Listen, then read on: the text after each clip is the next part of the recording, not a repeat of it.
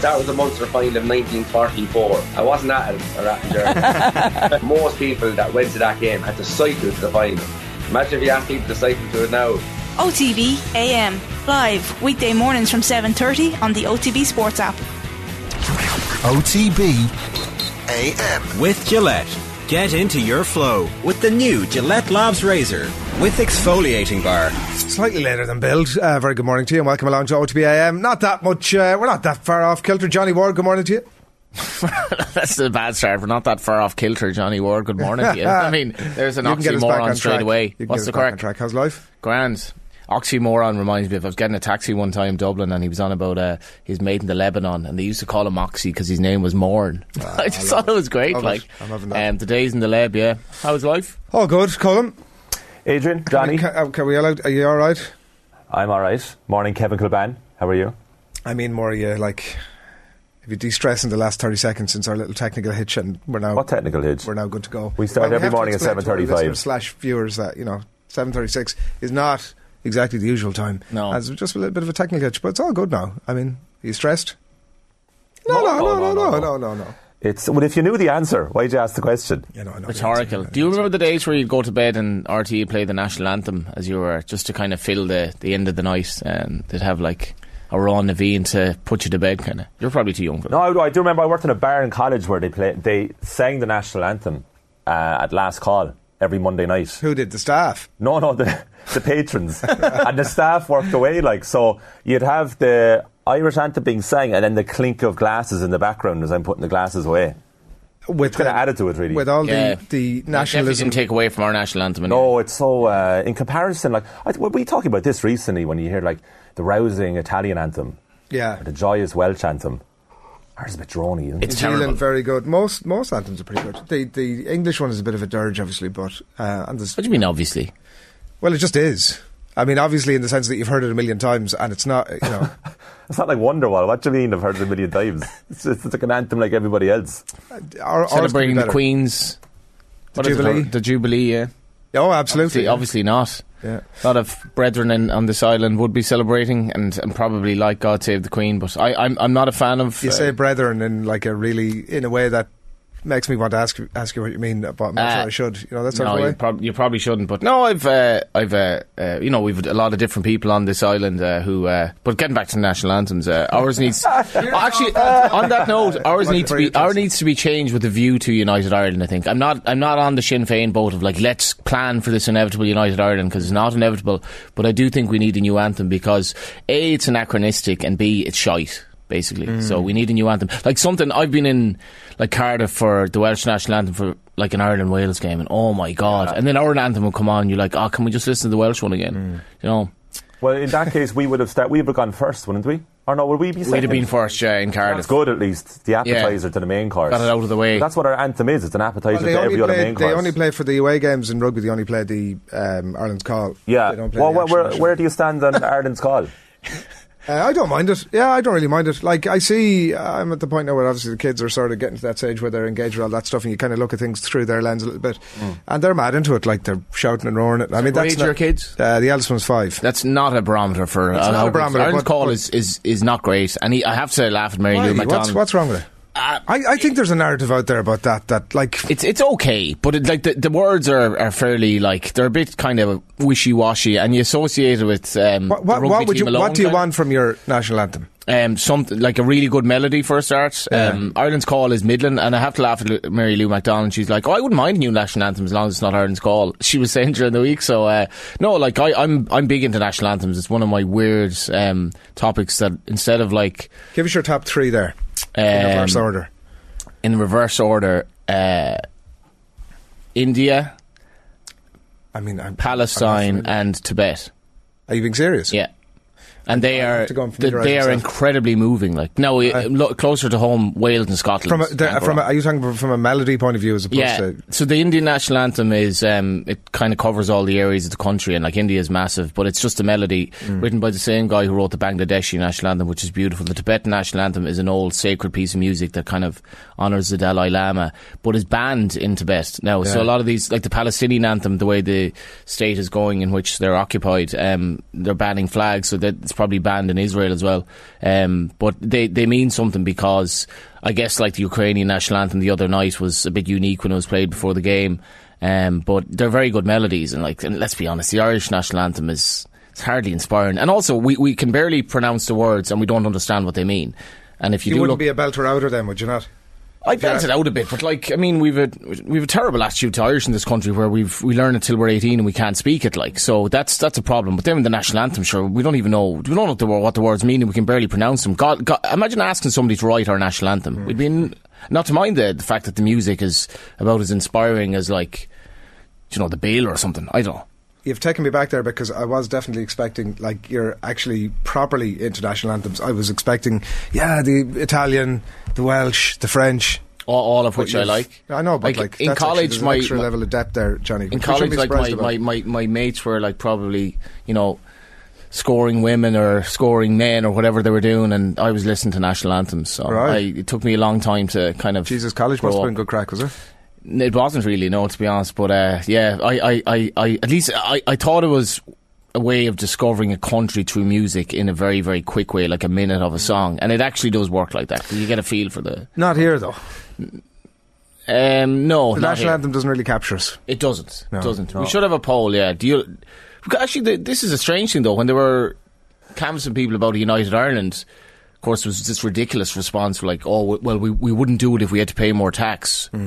Like whatever that means, um, but there, there were a lot of people who didn't want to change the national anthem, which is bizarre in the first place because, as I say, it is shite. Like, Ah, people don't like change. You know how you can rate a good national anthem?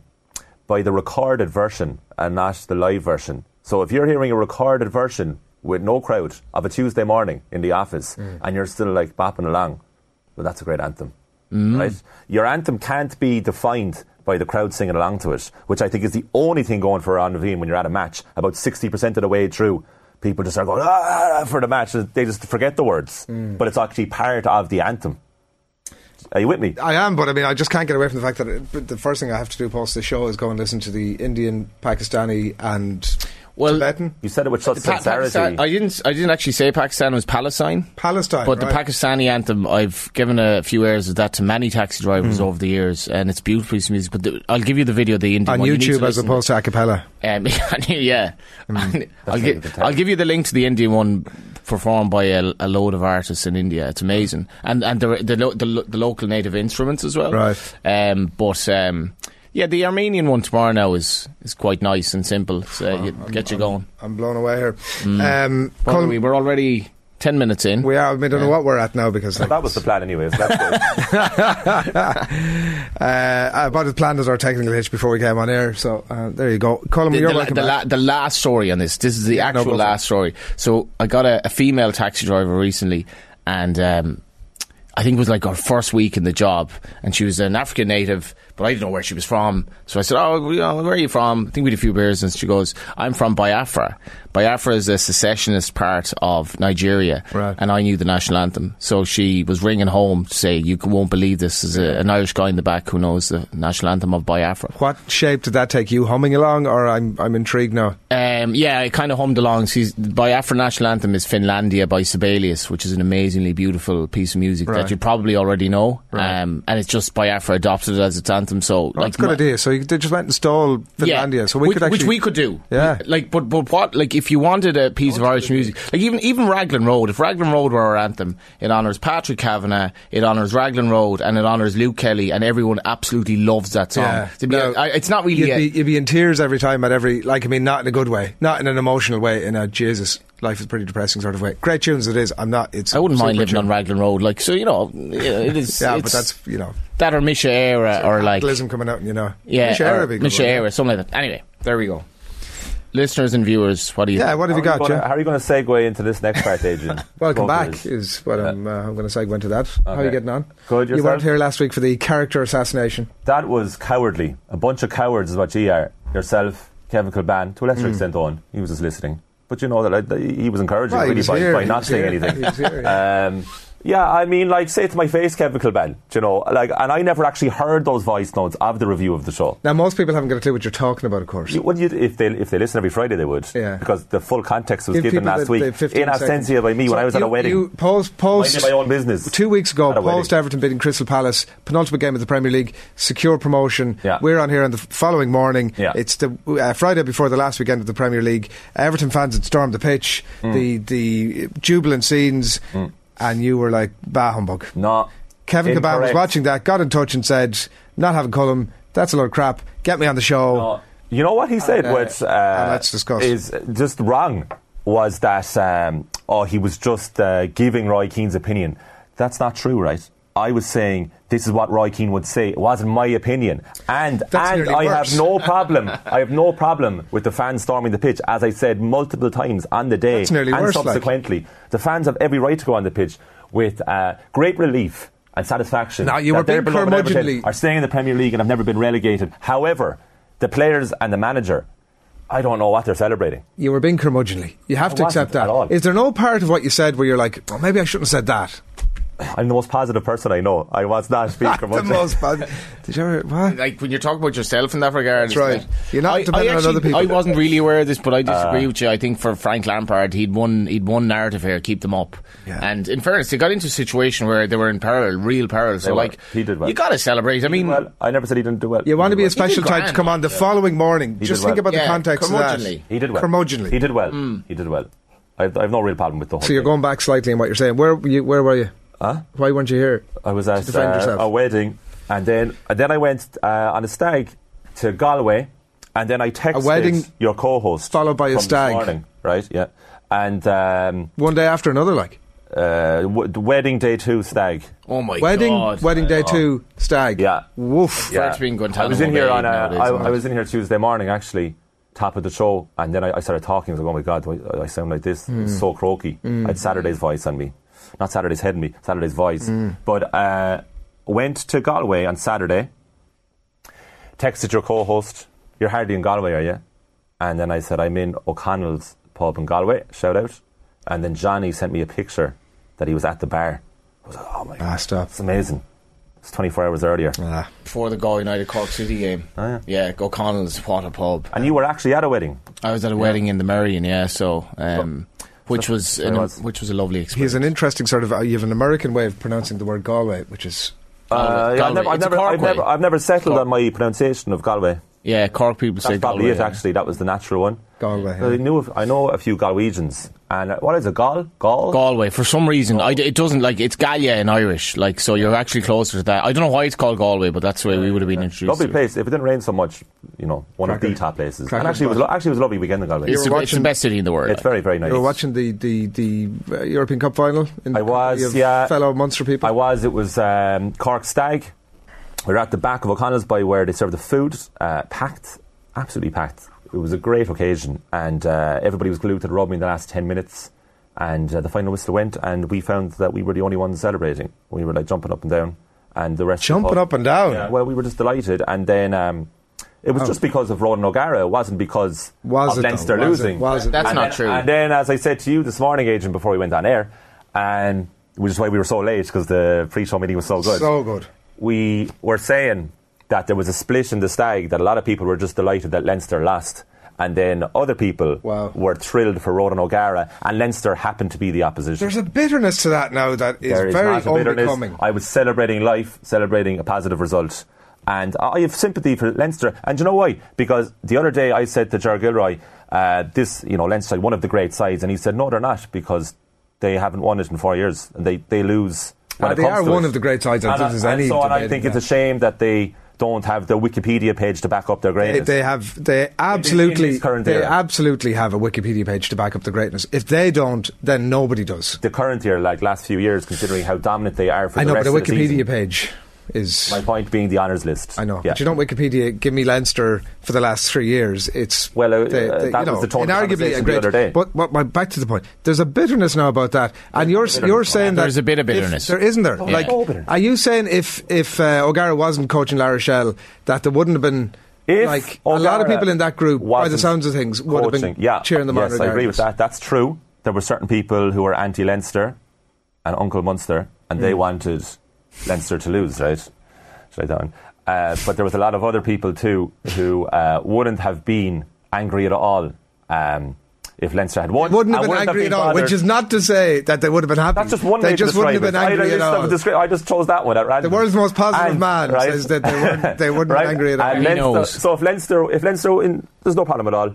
And then if Laverset had won without Ron O'Gara or maybe another Irish coach involved or something to, to latch on to, I think uh, people are like, oh, that's a shame. I think by and large. So there's no, there's no. Uh, He's problem like, if with Leinster wins, no problem at all. No, that's not that's not a problem. Yeah, yeah. He's, he's fighting Fine. against himself. Sorry. Fine, I, fine. I would be interested to know just uh, uh, what's your experience generally? Is that like um, you know, there's an anti each other sentiment in both of those teams anyway, and I just wonder to what extent, from both of their points of view, they would cheer against the other one in a final. And I'm interested to know now we've got the experience of somebody who was in the company of a lot of these people, but not himself, No, not um, himself. who who were very much would have been cheering on La Rochelle no matter who they were coached by. Yeah, there is. Yeah, so the question is, would that be the case? Is that pervasive? Well, no, like That attitude. there is. I don't think so. I mean, you, you'd have a real split in it. Like you would definitely have a lot of people Like the treaty days. Munster. uh, like a lot of lot of my buddies in Cork would be huge rugby fans, and yeah, wouldn't wouldn't give Leinster the time of day. But a lot of others really appreciate how brilliant this team is, and wouldn't begrudge them. Which is not to especially- say they'd be happy. especially on the European stage. What Would they- about would they be happy for kinda- them? Huh? Would they be happy for them? They wouldn't begrudge That's them. a- they a- wouldn't be unangry about it. Do you know what I mean? Yeah. Ta- Bill, take, take each person on their merits in that instance. Mm. What about I- I the could give you a Connacht? lineup. Like, presumably there were Connacht fans in O'Connell's where they were cheering on Leinster. Yeah, Not that I mean- Galway's really. I, I think That, that rugby's is a bit of interesting. a. Yeah, I mean that's what I was thinking. I was like, I wonder are there you know massive Connacht fans here. And I I actually didn't get a sense that there was huge Leinster support. Um, I'd say they're just not that mad into rugby. Like Yeah, Galway's a strange city in Yeah, sporting terms. It's so it's there's so much of a mix. Like that's a really good point actually because obviously Champions League final started afterwards and it was chalk and cheese in terms of attention span. Oh, yeah. yeah, Yeah. And I know that's you know it's obvious. Oh, it doesn't have a, it doesn't really have a rugby history. Yeah, like now, Connacht has taken off, but like I, I still think a lot of the success of the provincial.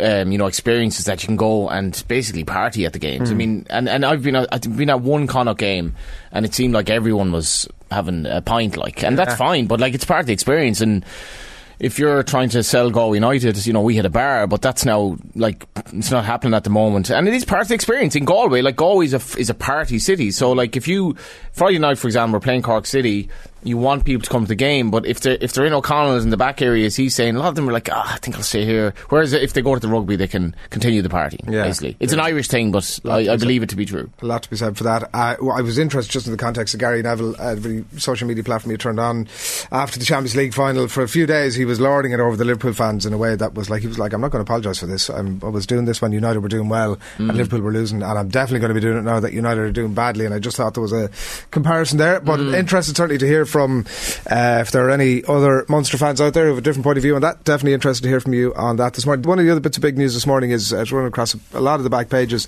is that to everybody's surprise, including the Ireland uh, coaching ticket, Josh Cullen is in fact available uh, to play against Armenia tomorrow. There was uh, sort of a weird uh, thing where he picked up uh, two yellow cards in two different games against Luxembourg, and somebody in officialdom uh, in um, FIFA uh, slash UEFA. Um, had understood that to have been two yellow cards in the same game, Yeah. i.e., a red card, and had suspended him. And then the suspensions list came out, and somebody eagle eyed in the FAI thought, oh, hang on a second, and contacted them, and they said, no, no, that was an oversight on our behalf. Sorry about that. Sorry about that. he is actually uh, grand to play. So he's back in, and it's a real shot in the arm, isn't it, for Stephen Kenny? Yeah, the thing about the game tomorrow is, um, I think the main narrative here is the heat. Um, and when Stephen Kenny managed the Dundalk team, I always, I, I don't know why I get Greece and Cyprus mixed up so much. I think they were in Cyprus, they were in Cyprus, sorry, and they got absolutely hockeyed um, away from home when they were expected to do quite well, and it was extremely hot. And Kenny that day played quite a pressing game, um, and I think it found out the Dundalk players in that they just couldn't do it in the heat. And I wonder, and, and it's not obviously it's not the same level now, and Ireland are favourites to win the game here, but I think he's kind of almost referenced that. He's like, I don't want us to lose the good parts for a game, namely that we press high, and if you with the pace that we have in in forward areas, it's going to be important. But Josh Cullen um, is vital. He's really, really vital for the way we play in terms of keeping nice and tidy when we um, are out of the ball. And yeah, it's a shot in the arm. I think uh, it's a big game. Strange enough, I, I really like the Nations League. Um, I think it's it's reinvigorated what were friendlies. I think it's really relevant. Um, and this is a game I think like that. I think the nation are really looking forward to it. And um, Collins, I mean, we, we still have sort of We've other options in midfield, but Cullen's vital. I think he's guaranteed starter. We're going to talk to Karen Duggan about that in a few minutes. uh, one of the big stories, obviously, of the morning and across the weekend as well. Another story that's just worth mentioning in the back of the Irish Independent today, and the quotes are carried across a lot of the papers and online as well. Saudi millions worth risking Ryder captaincy, says Graham McDowell. These are the uh, quotes uh, from uh, Graham McDowell in relation to the fact that he's one of the players who signed up for this uh, very controversial uh, Saudi Arabia backed Live Golf Invitational Series, and uh, plenty of the new uh, wrinkle to the story, of plenty of quotes from McDowell inside the paper this morning. Um, you know, basically saying that it's the right decision for him and his family. That's the way he's looking at it. I'm here to play golf. What went on with Jamal Khashoggi was reprehensible. We all agree that was wrong, but we're focused here on golf. If I tried to get involved in curing the ge- geopolitical situations in all the countries that I visited, I wouldn't play much golf. So that's uh, his take on it. He's looking out for himself and his family. Um, don't worry, obviously, about the um, uh, multitudes of families in Saudi Arabia who are affected by various aspects of that regime, including uh, and not to mention, Graham, of course, the uh, children who are on death row uh, this week for crimes that uh, have often been uh, gone through unfair trials. Children we're talking about on death row. But as long as Graham McDowell is looking after his family, by the way, it's greed in its ugliest form. A player who has amassed uh, wealth of upwards of $34 million from his playing career alone from the prize winning alone, not to mention sponsorships and all his business interests and elsewhere. And by the way, more luck to him and fair play to him and well done. And that's a lot of money to have, uh, to have banked over the course of your career. And he's obviously coming towards the end of his career now, so this is a bit of a payday at the end that he wasn't expecting. But let's call it out for what it is. It's greed in its ugliest, uh, ugliest form. This is not a player who has had to scrape a living and who needs this uh, to keep himself involved in the game. This is uh, it's pretty disgusting. But that's uh, that is very much my take on. What on do you really think, about. Adrian? The uh, French Open, we need to mention um, the women's final tomorrow. It's obviously been slightly overshadowed, shadowed, Cullen, by Amelie Mauresmo. Uh, her comments about the women's matches being less appealing. Now she's kind of reversed out of that. Um, in some ways, uh, she said that you know the quotes were taken out of context, and then she's given gone on to give that context, which I don't know fully necessarily clear up what she's been saying. No, um, not good. First year tournament director. Um, and she's a strong advocate for equality uh, for women in tennis too. So uh, bizarre comments from her and world number one Iga Swiatek responded to those comments, called them surprising and disappointing. And as you said, she's tried to come back a bit from it, but it doesn't really help because really what the tournament needed and tennis needed was someone in that position and of someone like uh, Mauresmo Stature to come out and say, um, well, actually, we will make an actual practical effort and um, actually put it into practice that women do get to play night sessions with men. We've had one women's night session in the 10 available mm. French Open. And let alone, like, that's unfair, but also, in just in practical terms, doesn't make much sense because women's matches, you know, they'll be shorter, they're best of three sets, so you're going to get more TV coverage in Europe, especially, maybe not America, but Europe. If a match starts at quarter to nine French time, which is when the night session starts, if it's a women's match, there's a good chance you're going to be able to catch the whole thing. Mm. Whereas you had, say, uh, Rafael Nadal and Novak Djokovic play a four and a quarter hour match on Tuesday night, which went into Wednesday morning. I mean, that match literally started in May and ended in June. So, like, if you have a women's match that is going to be shorter and often is a better contest because the women's side is much more competitive than men. So, the men's side, you have three or four still top brilliant players, but for the women's side, you could have any of the top 30 players. And we said this pre tournament when we were previewing it, is that any of the top 30 could win this. And in the case now on and tomorrow's final, on Saturday's final, you have world number one Iga Swiatek, who again we said before the tournament, unless she gets injured, there's no way she's going to lose this. Uh, and she's playing number 18 seed Coco Gauff. So there you go, number 18 seed, and she and Gauff stormed into the final. So that's the, the quality of the women's game, and it's just a massive shame because, like, they're up against it as it is, and the French Open have never really helped them with this. And there's this time and time again, especially in the second week when it really gets to it, when TV audiences start properly tuning in, is that you have four matches on Philippe Chatrier, the main court, and it's always been the case that the first two are women and the last two are men. So the, the feeling is, even if it's unintentional, is we'll get the women out of the way, mm. let's concentrate on the men. And as I say, often the women's matches are better. So it's a real shame. And I think Mauresmo, the only good thing about these comments is there's been such a backlash that if Mauresmo is still the tournament director next year, which she will be, then I think she, she needs to use all her influence to ensure that women are playing far more often at night time because that's where the main audience is. Mm. Nevertheless, it should be a great final tomorrow. You have Swiatek against Gauff, probably the two. Well, Swiatek is undoubtedly the best player in the world at the moment. Won the previous five tournaments leading into the French Open. She's lost a solitary set en route to this final. She obliterated Kasatkina yesterday in the semi-final in 64 minutes. Lost just three games, but Coco Gauff has been equally impressive. Beat Martina Trevisan in straight sets yesterday. Only 18 years old, but feels like she's been around for a long time. In 2019, she beat Venus Williams as a 15 year old at Wimbledon. She's a junior champion of the French Open as well from 2018. Um, and Swiatek won Wimbledon the same year in 2018. Swiatek won the French Open in 2020. This is going to be a tight match. Uh, Coco Gauff might take a set off her, but I can't see Swiatek losing. Should be very good though. And do you the- play tennis, are you? I do, yeah. You do. I was I do. thinking, you, yeah, because like Through my mother, actually. That's how I got it. Interesting. Mother Are you played any use? camogie. Ah, my mother played camogie for. Uh, Take that, take that next marriage there, Bill. And then transitioned from camogie into tennis. yeah, So it's where I got it's a it fantastic sport to play. Ah, great. It's Yeah. very frustrating. Very frustrating when you're playing badly. Yeah, which you obviously you don't do. So Very briefly, Yeah. you were uh, unbelievably excited about uh, the the WhatsApp machine was in full flow the other night when Nadal and um, Yeah.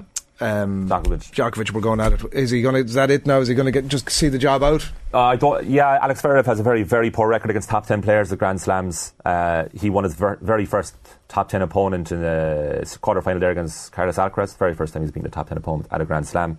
Um, so the only danger is that Zverev is playing very well, but Nadal should beat Zverev, and then he'll play either Casper Ruud or Marin Cilic in the final. There's no way that either of those two should be beating Nadal. The fear is overall that Nadal may retire after this. Very interesting, Colin.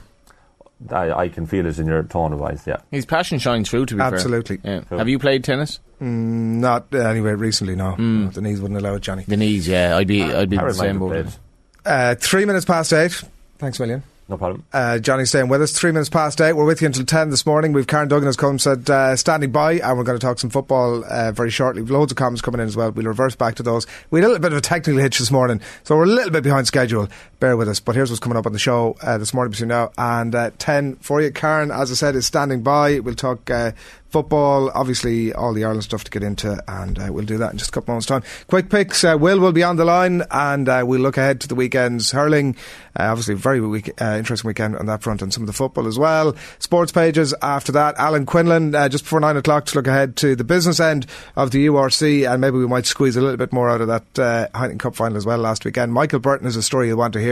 He's live in studio with us at ten past nine this morning, and uh, he's running thirty-two Ironmans. Iron Men. We'll be able to clarify exactly what that expression is from Michael Burton for you. A really interesting story at 10 past 9 this morning. And Eddie Brennan from the show last night as well. Uh, coming your way at half past 9 this morning. It is OTBAM. We're brought to you live each morning by Gillette Labs for an effortless finish to your day. And as I said, uh, do keep your comments coming into us uh, plenty about some of that stuff that we've been talking about uh, already today. And a reminder as well, by the way, that on tonight's Off the Ball, you've got a chance to win a 100 euro Irish Independent Shop voucher uh, and to be in the draw for a Veloci e-bike, the best-selling electric bike in Belgium, has come to Ireland. And to enter all of that, you can just text 53106 and tell us who the mystery voice is when it's played on tonight's Off the Ball. Karen Duggan, uh, we're a little bit uh, behind where we were expecting to be, but nevertheless, good morning to you. Good morning. How are you guys? Thanks for being patient with us. Um, former Ireland international, Koi Gig host, started the Nations League obviously this weekend. Um, feels like there's still obviously that bit of optimism in the air. We've Armenia to kick off. We've Scotland, Ukraine double header.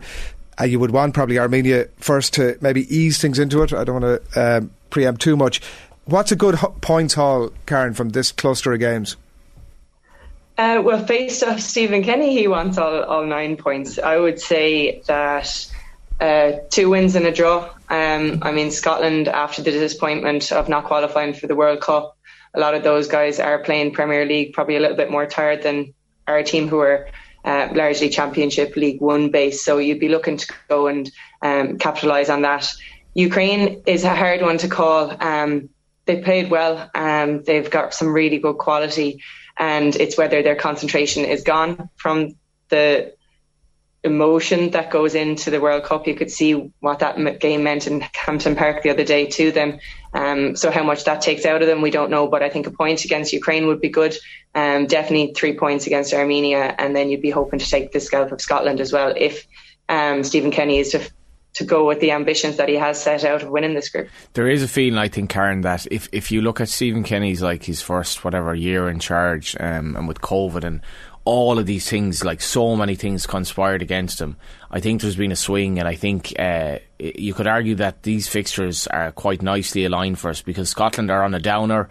Ukraine have basically other things to be worrying about um, on many levels, and I think the Nation League just isn't our priority if we can win in Armenia tomorrow, you just wonder like, is it is it kind of it's it's almost written in the stars the way the fixtures have aligned. Maybe I'm putting a positive spin on it. No, I'd agree with that. I mean, after the back of the Belgium game, there's momentum there, and this is all building towards the 2024 Euro Championships. But the Nations League is also something that's very tangible. It's something that we can win, and um, for Ireland is obviously it's been a long time since we've even competed for anything. So that's surely going to put a pep in the step of a lot of our players, a chance to go and, and win something and go back to competing against the top top nations, which is obviously where we want to be. That's where the excitement in it all is. But um, the excitement has grown in the last 12 months since Stephen Kenny got that first win. Um, I know that that was a long time ago and it wasn't against a massive opposition, but there has been a swing in things. There's been an upward trend. Um, came in for a lot of criticism in the first year, but obviously you saw, like we said, the COVID really um, transpired against him. Injuries. I think it's good to see. Or I think it's almost a fully fit 27 man squad, and you know 28 maybe if Josh Cullen is, is back in there, which is another boost. So instead of all the knocks he was getting in the previous year, we're starting to see things maybe turn in his favour. And the way these are set out with Armenia first. Obviously, it'll be tough in that heat, but you'd be saying, yeah, this is three points to set us on our way for the next three games after that. You you mentioned the championship, um, and uh, obviously it's it's so relevant. Our, our lowest ever number in the Premier League of Irish players, but Obafemi's performances in 2022, and obviously the 21s are playing tonight, um, and go, get along to Tallaght if you can. But like Obafemi has barely featured for the 21s. Obviously, there's a bit of controversy over um, his availability, and then he was uh, he wanted to mind himself. I think when he was called up earlier in the season by Stephen Kenny. What do you make of him in terms of his prospects? He's unlikely to start tonight tonight or tomorrow or rather, but like you, you do imagine he could have something to say over the next week and a half. Yeah, if he's come into this camp with the right attitude, Stephen Kenny obviously trusts in him and, and backs himself to be a good man manager. Um, there's obviously been questions over maybe was his attitude good and making himself available and things like that. But he's brought in the likes of Obafemi and Festy where these questions have kind of surface the odd time. Um, so Stephen Kenny obviously backs himself as a very good man manager and feels that he can take the form that Obafemi has had in Swansea, which I think is something like 11 in 19 since February. We don't have that kind of caliber of striker um, turning things out like that. So you can't ignore his form. Um, I'm excited to see him in there. I think he could be a very strong option through the middle. Um, I think he offers what Connolly we thought Connolly would, but a bit more. Um, and I think that it also give Troy um, a, a, bit of competition there for that playing through the middle spot. I think they both probably back themselves for that position. Maybe we'll see them play together. I do like when Ireland play the the three five two as opposed to maybe the the three four three. Um, but I'm not sure which way that they'll go against Armenia. Like you say, I don't know if he will line out against Armenia.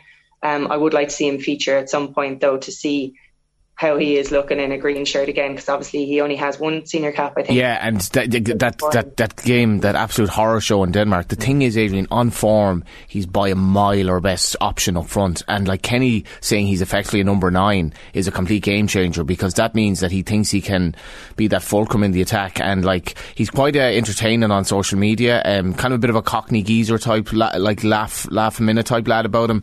And one of the the goals I think he, he set up this year with what looked an amazing assist. There was a bit of banter on social media. Did you actually mean this or was it just like a bad touch? And he's like, yeah, of course I meant it. But the, the thing is, he's totally evolved as a player. He looks like a player that is now like, obviously explosive pace and can score, but he's general play around the box. He seems to have, under Russell Martin, like Ryan Manning and um, Cyrus Christie, has just really developed uh, at Swansea. Yeah, and uh, I mean, I think every every footballer says that, don't they? Yeah. That they, they meant it. meant it. Um, and obviously, strikers. Yeah, yeah, yeah. Idah being out as well makes him more important. Robinson obviously has done his bit up front as well. Josh Cullen, Karen, and the, the sort of mad story about him this week. He was out, and then he's back in again, and like some sort of administrative error on the FIFA side. They mixed up the two yellow cards against different games against Luxembourg as being in the same game, thought it was a red, suspended him, realised the error of the ways, and he's back in. That's the short story in a, in a breath. But the, it did bring to sort of, even looking at it yesterday before all this got confirmed about what the midfield makeup would look like. It was all with this caveat. Well, with Cullen out, he's become very important um, to us. What what are the standout traits that you see of Josh Cullen, and why he's so, important out to the Stephen Kenny team? Well, as well as having the kind of he, he's a very honest player. Obviously, we know that, but we have a lot of honest players in the Irish squad. But what he brings is a little bit more calm. He's willing to put his foot on the ball.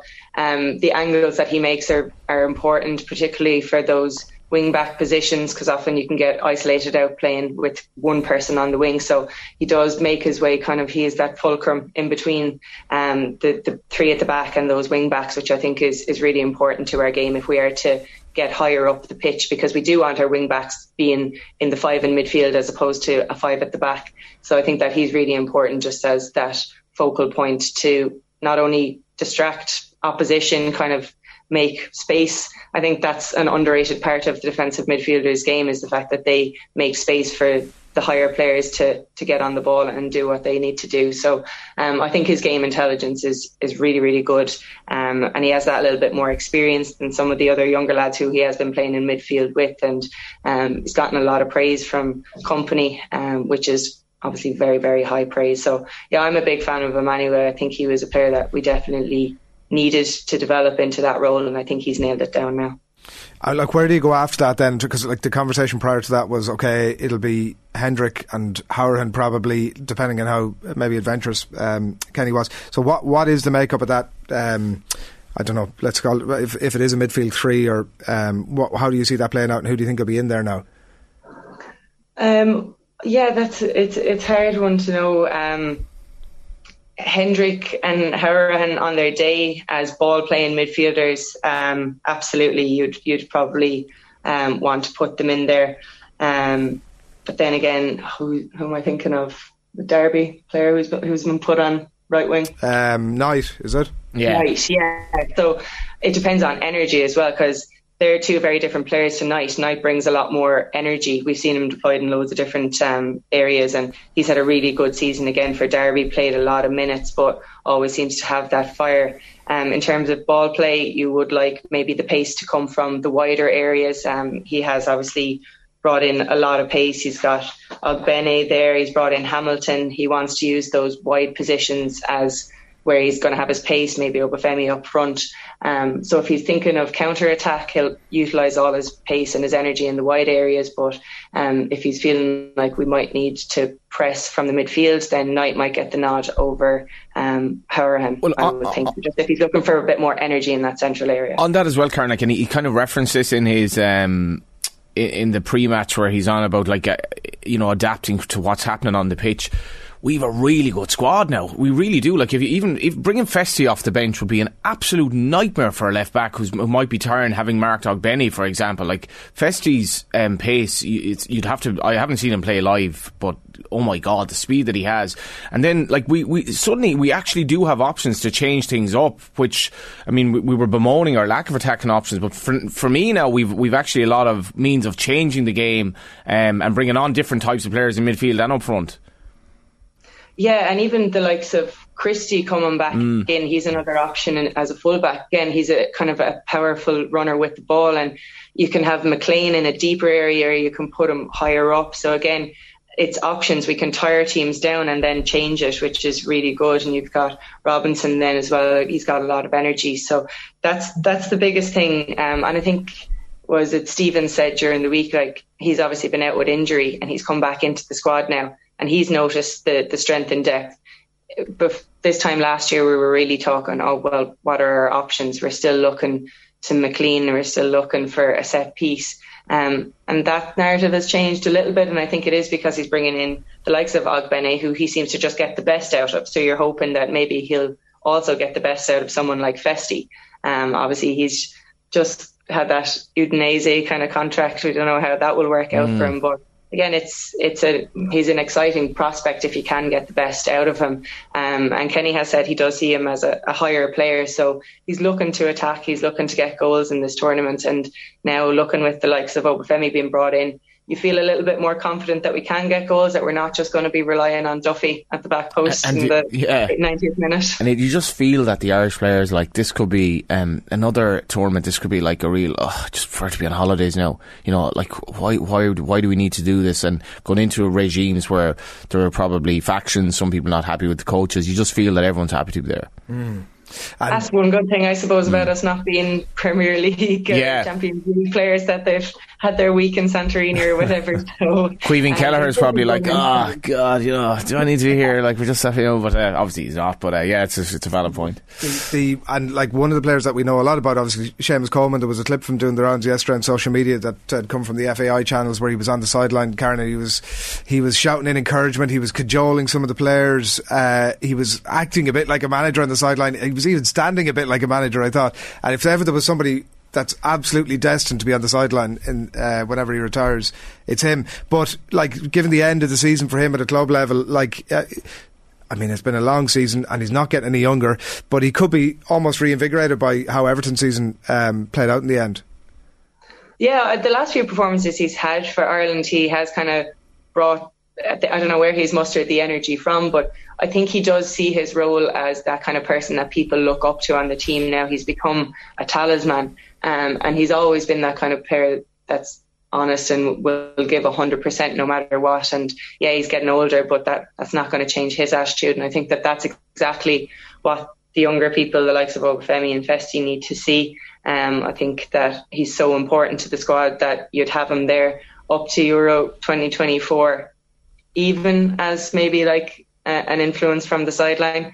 Um, we'll wait and see how the other players develop around him, but he's still got the class to play in the Premiership, and we don't have that many people who do have that. So um, he's a credit to himself and the shape he's kept himself in and the attitude he's maintained over the year. But you would forgive him for being the only player maybe who, after such an emotionally draining season, might just need a little bit of a break. Um, and maybe his role for some of these games will be from the sideline and, and doing encouragement when you do have the like the Christie who can come in and is that little bit younger and can play. I think yeah, Karen, like Karen's right to mention Chris. He hasn't been mentioned that much. I I've, I watched a fair bit of Swansea because of the Irish influence, and he's he's playing well. Like he had a good season, and he's he's very very comfortable. And I think Coleman's days of right wing back are numbered. He just you you can't have a right wing back in the Kenny team the way we want to play, who's just like obviously getting a bit slower um, at that age. And I think if Coleman if Coleman's future in Ireland will be coaching down the line, but right now will be playing right of a three um,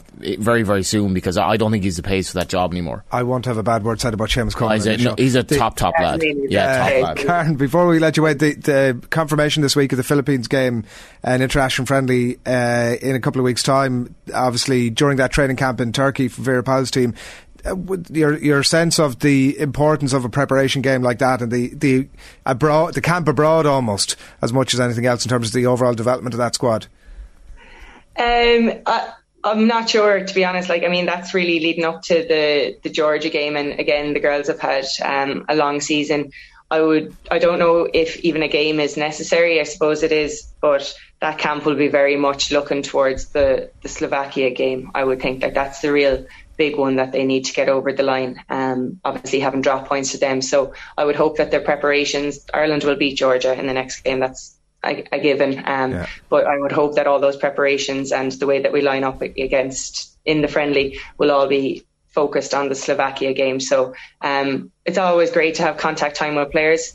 Um, the girls all are really bought into this. There's they're on a high ebb, particularly after historic result um, against Sweden. So um, it's been a while since that. So it's brilliant in terms of getting them together earlier uh, and getting more contact time with them. Um, the friendly, it doesn't mean that much, only that it's a chance for them to implement their game plan for what they will do against Slovakia. But um, I'm sure they're all really looking forward to it. And again, there's just a really, really good feeling around the squad. Um, for the Ireland men's team, it's it's development to a different style of play.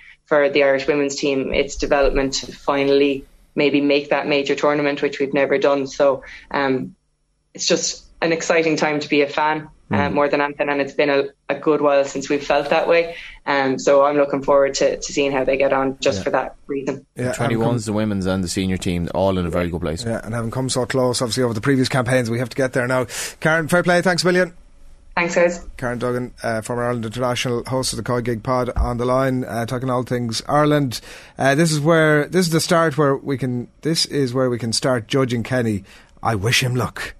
Says a YouTube commentator who's like preempting their their judgment of him here. And like, look, there is a bit of that. That's that's fair enough. He's had a good old extended honeymoon period that we all been happy to jump on board with. Um, You can judge him on the fact that you know, listen to what Jeff Hendrick is saying, and look at Josh Cullen, look at all these players that have prospered under Kenny, who may or may not be doing much at club level. Um, I think we're playing a lovely style of football relative to what we're used to. There's a massive, massive buzz around the Ireland team that probably hasn't really existed. I would say properly in about 20 years, like in terms of the way we play since the Damien Duff and Robbie Keane days, whatever. Um, and he's just a good, humble man who, um, I, I dare say would have a very different view on the way to make money in your career than Graeme McDowell has. Um, and would have like proper, proper, he has a social conscience. He's a good person. His, his, his articles and match programs down the years shows that he, he, he sees the wider picture as well. And I think people have warmed to his humility.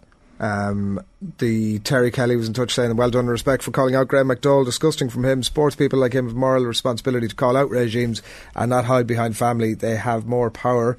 A few comments in on the rugby. Colin is going to come into us at some point, are you? And we'll put those comments to you. He says, "I don't know. He's not sure. He's seen the comments and he's not sure whether he wants to be involved in that type. Is that am I right? Is that kind of Come in, Colin. that's it. Drive on, I've been told. Drive on. I think the national anthem uh, should be changed to the relevant me- uh, melody. Show me the way to go home. Uh, belted out, as in the Jaws version. Um, Franco Kelly says that he saw you, Johnny, on the train to Galway last Friday. Was going to say hi, but you look busy on the laptop. um, probably listen to national anthems. I actually, I actually was busy on the laptop. I got into this mode of putting on Spotify and uh, listening to tunes, and I was buzzing for the game. I was absolutely buzzing for the game. I think I'd been out for a cycle, and my endorphins Yeah. were high. Buzzing to go down to a game. Um, who was the texter in? Frank, is it? Frank, yeah. Fr- anytime Frank come up and say hello, because the train is. It is. It's sad on the train now. Everyone is on their phone or their laptop, and I'm as bad as everyone. Whereas sometimes on an Irish train journey, um, if you say hello to the person opposite you, you'd never know where you'll end up. Like it's, it was a lovely old thing on the trains.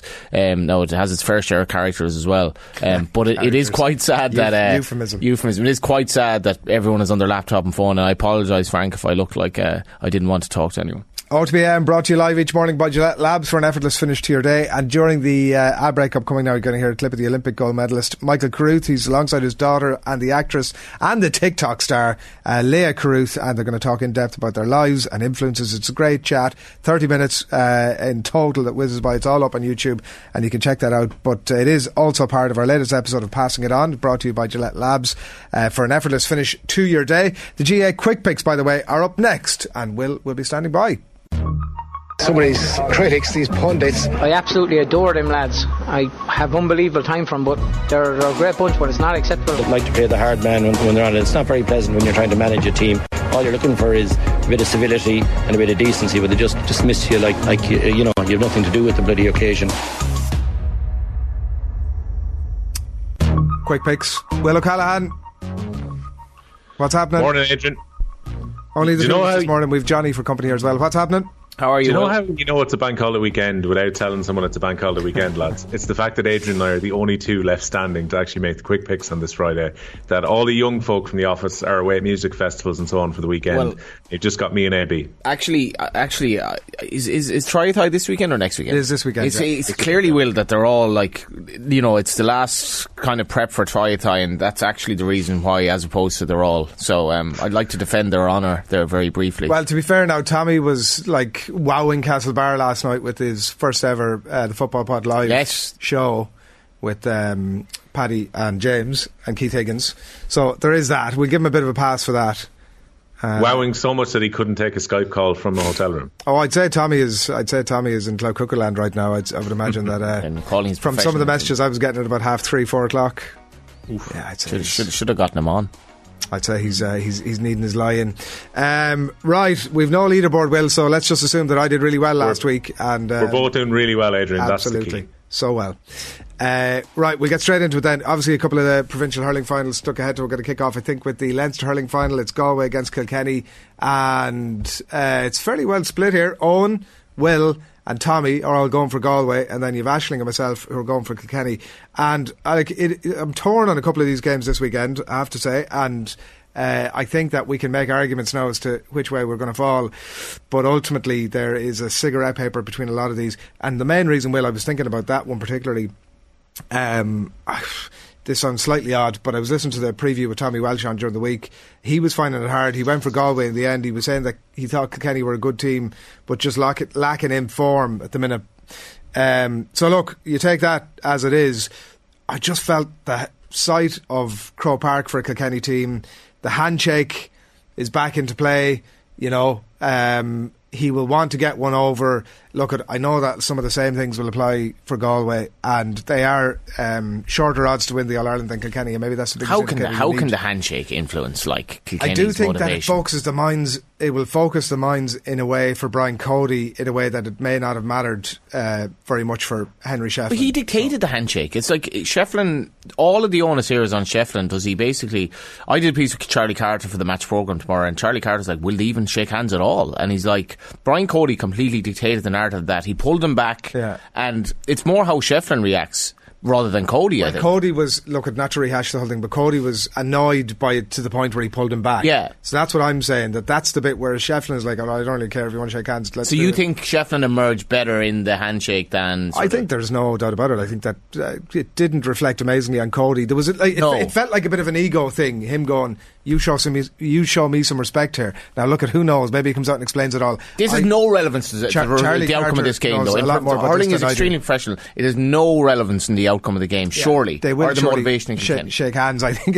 Look, we don't want to spend the entire slot talking about whether what do you think, Will? Uh, but, uh, well, a complete, a complete sideshow, lads, is what the handshake is going to be. At some point, yeah. they will definitely shake hands. They will. I think yeah. you won't have the emotionally charged moment that we had in Salthill when you know Kilkenny had just lost to a very late controversial free when it looked like they'd rescued a draw.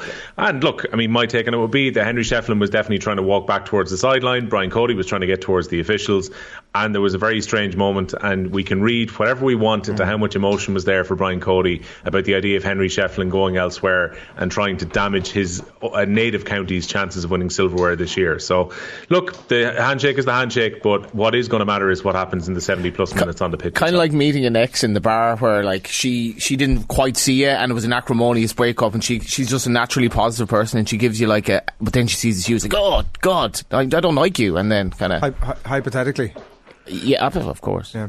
Um, uh, you talk about reading too much into things that maybe don't matter, but uh, looking at the league might be uh, somewhat of a pointless exercise. But the second quarter, the last day from Galway, will. Um, they were devastating, obviously, over that period of time. So, and it's hard to know, sort of post that, was it, did they take the foot off the gas? They think, okay, we've got this, and they sort of eased off a bit? Uh, or is there a weakness there that Kilkenny ultimately had figured out and identified and can make them pay for this weekend? No, I think we had a pretty vintage Kilkenny performance in the closing stages in Salthill, where they went chasing goals, got one, looked like that goal was going to be enough to rescue them a point in the round robin section.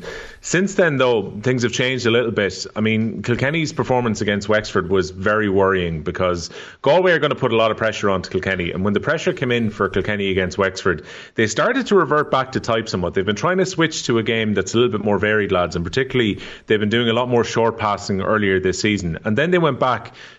to going incredibly long and ineffective against Wexford. They put 16 balls into the Wexford 45 from Kilkenny's own 45, a very long pass, and only five of them were retained as Kilkenny possessions. They went back to very old school Kilkenny when the pressure was on. Now, Galway will lap that up if it happens because Galway like to defend deep, and they're going to do so to try and curtail Eoin Cody's pace, particularly. And then they've got a really physical back six. So Galway would be more than happy if ball rains in on them at Park. So Kilkenny will have to have a little bit more about their attack back and they'll have to get better at keeping the ball in possession. The team who suffered the most turnovers in the round robin section in Leinster and Munster were not Laois, were not Westmeath, were not Tipperary, who had a bad year. It was Kilkenny who gave away the ball the most on turnovers. So Kilkenny are going to have to be very careful and better with the use of the ball if they're going to win this game. But sometimes we see Kilkenny being really effective and they're very good at going for goals this year. I think it's 26 shots they've taken and they've scored 14 goals in the round robin. So they're lethal when they get the ball into scoring zones, but it's just getting the ball into the scoring zones in a more effective way is what Kilkenny have to do. And the other thing that, that's a big advantage for Galway here is that Huw Lawlor is out with the broken bone that he's got in his hand. So Kilkenny have lost their first choice fullback, and Conor Whelan is in tremendous form at the other end for Galway, and he may well make hay on Delaney if the ball gets into Whelan. Yeah, and like, look, I think uh, uh, either way, it won't be. It, whoever wins it, it's not going to be an astonishment uh, either way. Is it Clare Limerick is the other one we want to look at in the Munster final? Let's get a sense of which way everybody's gone on this. And is Limerick across the board? I am a little bit surprised by that because I thought somebody might sort of go the opposite direction. First time, uh, well, since they've met in a Munster final since 1995. It is written in the stars. That is mad. Yeah, things didn't go too badly for Clare in '95, as I recall. I think right. an, 80, is an mad. 80 year drought for the Do you know McCarthy what? So. Derry hadn't been to an All Ireland final, uh, a- an Ulster Championship final since 2000, and it's like it's mad when in small provinces like that to, to think that it's 1995. Will you were what age back then? Like I would have been nine, yeah. nine. Yeah, there you go. Um, but the thing is, right, Clare used to, was saying this on the Meaningful Metrics with Nathan last night, is that they're quite used to having long droughts. They've had a 60 year drought, a 15 year drought, a 30 odd year drought along the way. And here they are now trying to go back and bridge a gap from 1998, which is exactly what the aforementioned Derry did last weekend in Ulster. Clare have been really, really impressive so far this summer. Um, you know, we argued previously in 2019 when they went out in the group stages. We argued again when they went out in the quarter final uh, the year after in 2020 that they were very reliant on Tony Kelly and that if you could shut Tony Kelly down or if Tony Kelly was to pick up an injury, Clare just weren't going to have the scoring charge which was required. Well, this year they've been able to get Shane O'Donnell back, thankfully, after he missed all of last year due to concussion.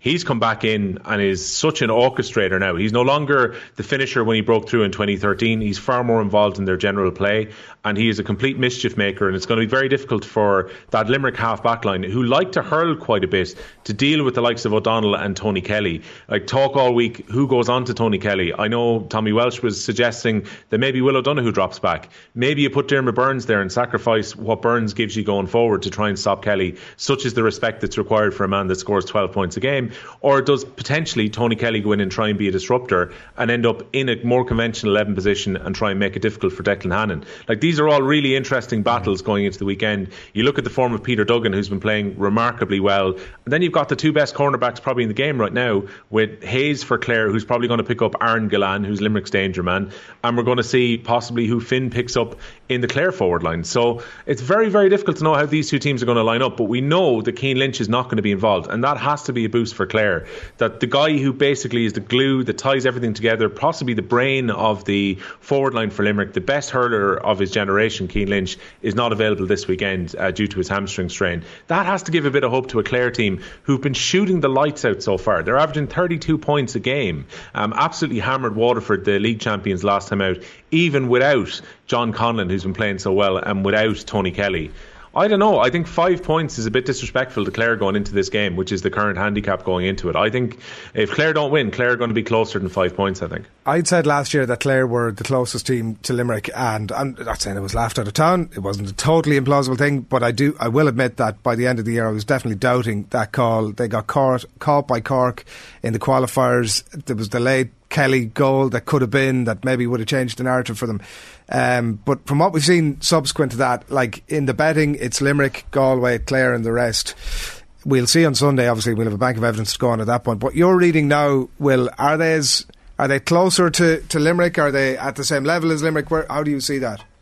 They're not that far off Limerick, really. I mean, you go back to the game in Cusack Park a few weeks back in the round robin, and I know that Hegarty was sent off, and that affected Limerick's flow somewhat going into the closing stages of the game. But the reality is that uh, Clare were basically blow for blow with Limerick throughout the game. The one thing about Limerick is, though, they've found solutions this year, Adrian, when they found themselves in difficult situations. I think back to the Tipperary game, where after an hour Limerick weren't hurling particularly well, and then they blew Tipperary out of the water for the last 10 minutes of the game.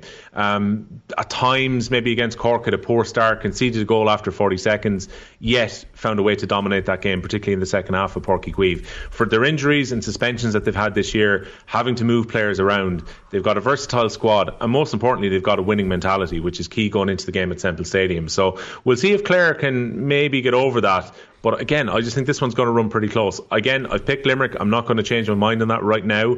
But I think Limerick probably just by a couple of points against Clare on Sunday afternoon. Let's get into the football. Um, Mayo Monaghan to begin with, and it's Mayo across the board. Oh, And no. like, and look at exactly, and that is exactly the point because it's another year, Will, where we're all scratching our heads about Mayo. We're not sure where they're at.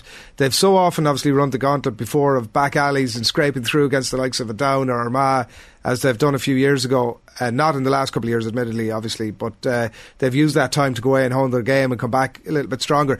Um, and part of the Mayo benchmark is obviously, you know, where Galway are at. Uh, but increasingly, everybody's saying, well, Galway are live contenders now uh, for the All Ireland. Um, so, where does that leave us? All that in the melting pot. It leaves me very worried about my at. prediction, Adrian. Is where it leaves me. Um, You wishing you could have gone for Monaghan Monaghan now? Yeah, I should have probably. But look, Monaghan are like Monaghan are a good team. Didn't play particularly well when they were knocked out of the Ulster Championship in the semi-finals. But then again, we subsequently saw that this Derry team is a very, very difficult nut to crack, and they went on to win the Anglo-Celt afterwards. Like there's part of me that's going exactly down that logic, which is that Mayo backdoor, they love it. They relish this chance of going the long way around into the All Ireland series, and there's plenty of evidence to show that Mayo have been able to circle the wagons after having a disappointing start to the year, which was the case when they lost out to Galway. The problem is that you just look at the Mayo injuries, and as the week goes on, it looks like some of those key players are not going to be back for this weekend. You look at the fact that, you know, ugh, I watched Monaghan and Mayo in the league, and Monaghan seemed to be a bad matchup for Mayo during that game, too. Uh, the, the, the more this goes on, the more worried I am. And I'm even more worried about my prediction when I see an across the board for Mayo, which I think is probably largely on blind faith. Like, why are you going for Mayo here, Adrian? It's blind faith. That's exactly what it is. Like, it should be Mayo, is the thing. Well, a should few, be. like a few months ago, they were odds-on favourites to win the All Ireland. Yeah, so it's it not should like be Mayo. And the thing is, like the ceiling of Mayo is higher than the ceiling of Monaghan. And like, and I see Rory Larmer this morning. And good morning to you, Rory. He's giving it the ah here when he saw the predictions. And look at, I hear you. We could all look like absolute fools. Um, but Monaghan are, and you know, Rory will not be delighted to hear this, but they are basically the um, French rugby team. I mean, not at the minute, but the one we used to know, where they were like some weeks they turn up and some weeks they wouldn't. So you don't know what the hell you're getting from Monaghan. The evidence of that is all over the place. So that's not a uh, seat of the pants theory about Monaghan. That's just the way they've been for the last few years. You know, they were predicted to win Ulster and they've come up short. Look at the- Mayo are exactly the same kettle of fish. So, but my theory, Will, is based on the fact that I think Mayo's ceiling and the evidence is there is higher than what Monaghan should be. And when their backs are to the wall, they have often previously shown the ability to come out fighting or scrape over the line by a point, which is probably what Okay, happened. so May- Mayo's ceiling is possibly, say, an All Ireland finalist, or as Johnny said, an All Ireland contender. But this weekend, are they going to be at that level? That is the serious question mark that you have for this. Well, definitely not. Like they'll they'll obviously presuming they go on the trajectory you think they they'll they'll improve. It does have a lovely makeup to it though. Like the old, this is old school. Like two very good teams losing you're out. Like Yeah. We'll skip through the last here. sorry, and two of the the biggest like fanatical supporters of football in the in the in terms of population, Monaghan and Mayo. This is proper proper football country, and like that'll be a proper atmosphere as well. Uh, Armagh Tyrone might be a little bit tasty, uh, I would offer to you. And uh, so it's Tyrone for Owen, Adrian, Ashling, and Will. And wouldn't you know it, the man himself, who hasn't turned up this morning, Tommy, is going for Armagh. There is a case for Armagh, isn't there? Like some of it down to, maybe a lot of it, maybe all of it down to how bad Tyrone have shown they can be. Yeah, and look again. I think uh, for any of us who are who would be backing Armagh, I had a feeling Tommy Rooney would. I think Tommy Rooney must have Armagh family or something. I'd love to go back through the quick picks and see how often Tommy is actually. He's like Charlie back High, Will. He is, he is he's Family from everywhere. everywhere. Yeah. Yeah.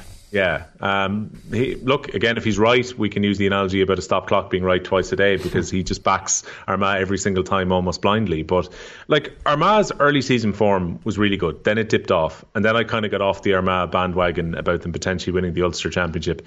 Now we go into a qualifier between two great old rivals going back to the early noughties where a lot of the players who were on show this weekend were growing up while that rivalry was on.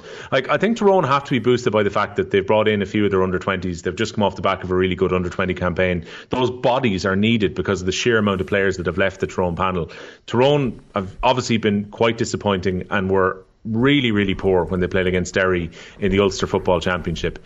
You're wondering whether the champions of last year can just get themselves back together. And this is almost the perfect fixture for them. You know, you're taking on one of your rivals, taking on a neighbour, going up against a team you know where you know that everything is on the line. Your season is over. Your All Ireland defence is over if you lose. That's the main reason that I'm going for Tyrone here. Is that I reckon there's another kick left in Tyrone. But they're going to have to try and get a handle on that Armagh full forward line, which has so many scores in it if they actually get going. Like, I really enjoy watching this Armagh, Armagh team if they get going. Again, I wonder is this Kieran McGeeney's last stand with this mm. Armagh team too?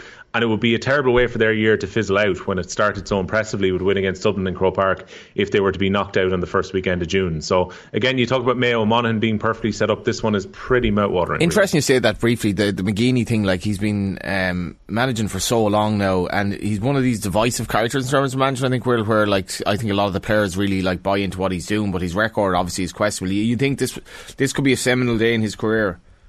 Yeah, I mean it's huge. I mean, obviously, if Armagh win, you've knocked out the reigning All Ireland champions, and they go into round two of the qualifiers, and you're, you know, that step closer to getting back into the All Ireland series this year because of the, you know, the Tailteann Cup means that we're cut down to the fact that you're going into the last eight in the country, effectively, if you can get through um, in the qualifiers. So it's not going to be a long run through the qualifiers. That's the other thing about Mayo is that they're only going to have a few games to come through this time if they're to come through the back door. I'd agree that McGeeney can be divisive, particularly among supporters, but the one thing that I found very telling about Kieran Is I remember talking to some of the Kildare players after he left, and they were devastated that he left Kildare. The, the feeling was that he really had them in fantastic condition, that he was an excellent coach, he was someone that they hugely respected. He's got Armagh generally on an upward trajectory as well. But this is obviously a very difficult game for Armagh to try and win this weekend, and I'm sure Geezer himself and probably the Armagh uh, County Board would have a think if they were knocked out of the championship early this year. Uh, we'll skip through the last couple of here. Uh, Leitrim Sligo to begin with. We have uh, Leitrim for Owen, Will, and Tommy. And then Ashling and myself are going for Sligo. And then we have the last one on the football from Anna and Cavan.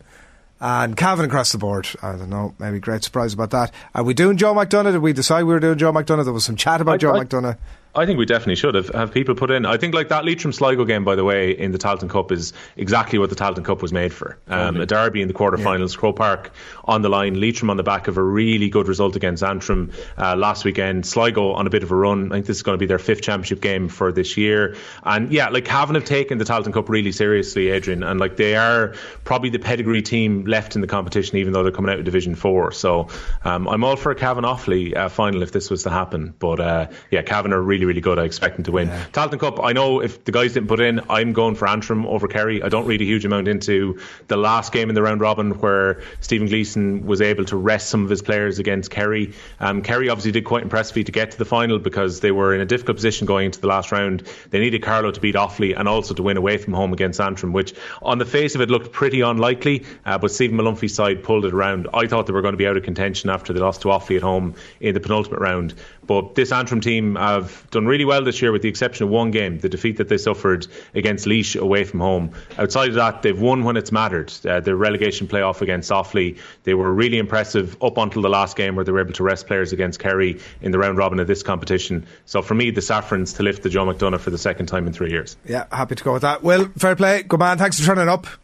Cheers, lads. That's all you can ask for, really. Turn up, clock in, clock out. Uh, that is the quick picks, and um, we will come back. As I said, there's more comments coming in. Just time, come back to them in a little bit. But uh, John Douglas standing by. We'll come to him in a second. First of all, the papers. There are so many idiots out there, so many spoofers. There's a lot of horse. I think he's a total spoofer. What do you mean a spoofer? He's just bullshit. Ah, no, Eamon, come on, don't be, don't be, no, I'm not having yes. that. No.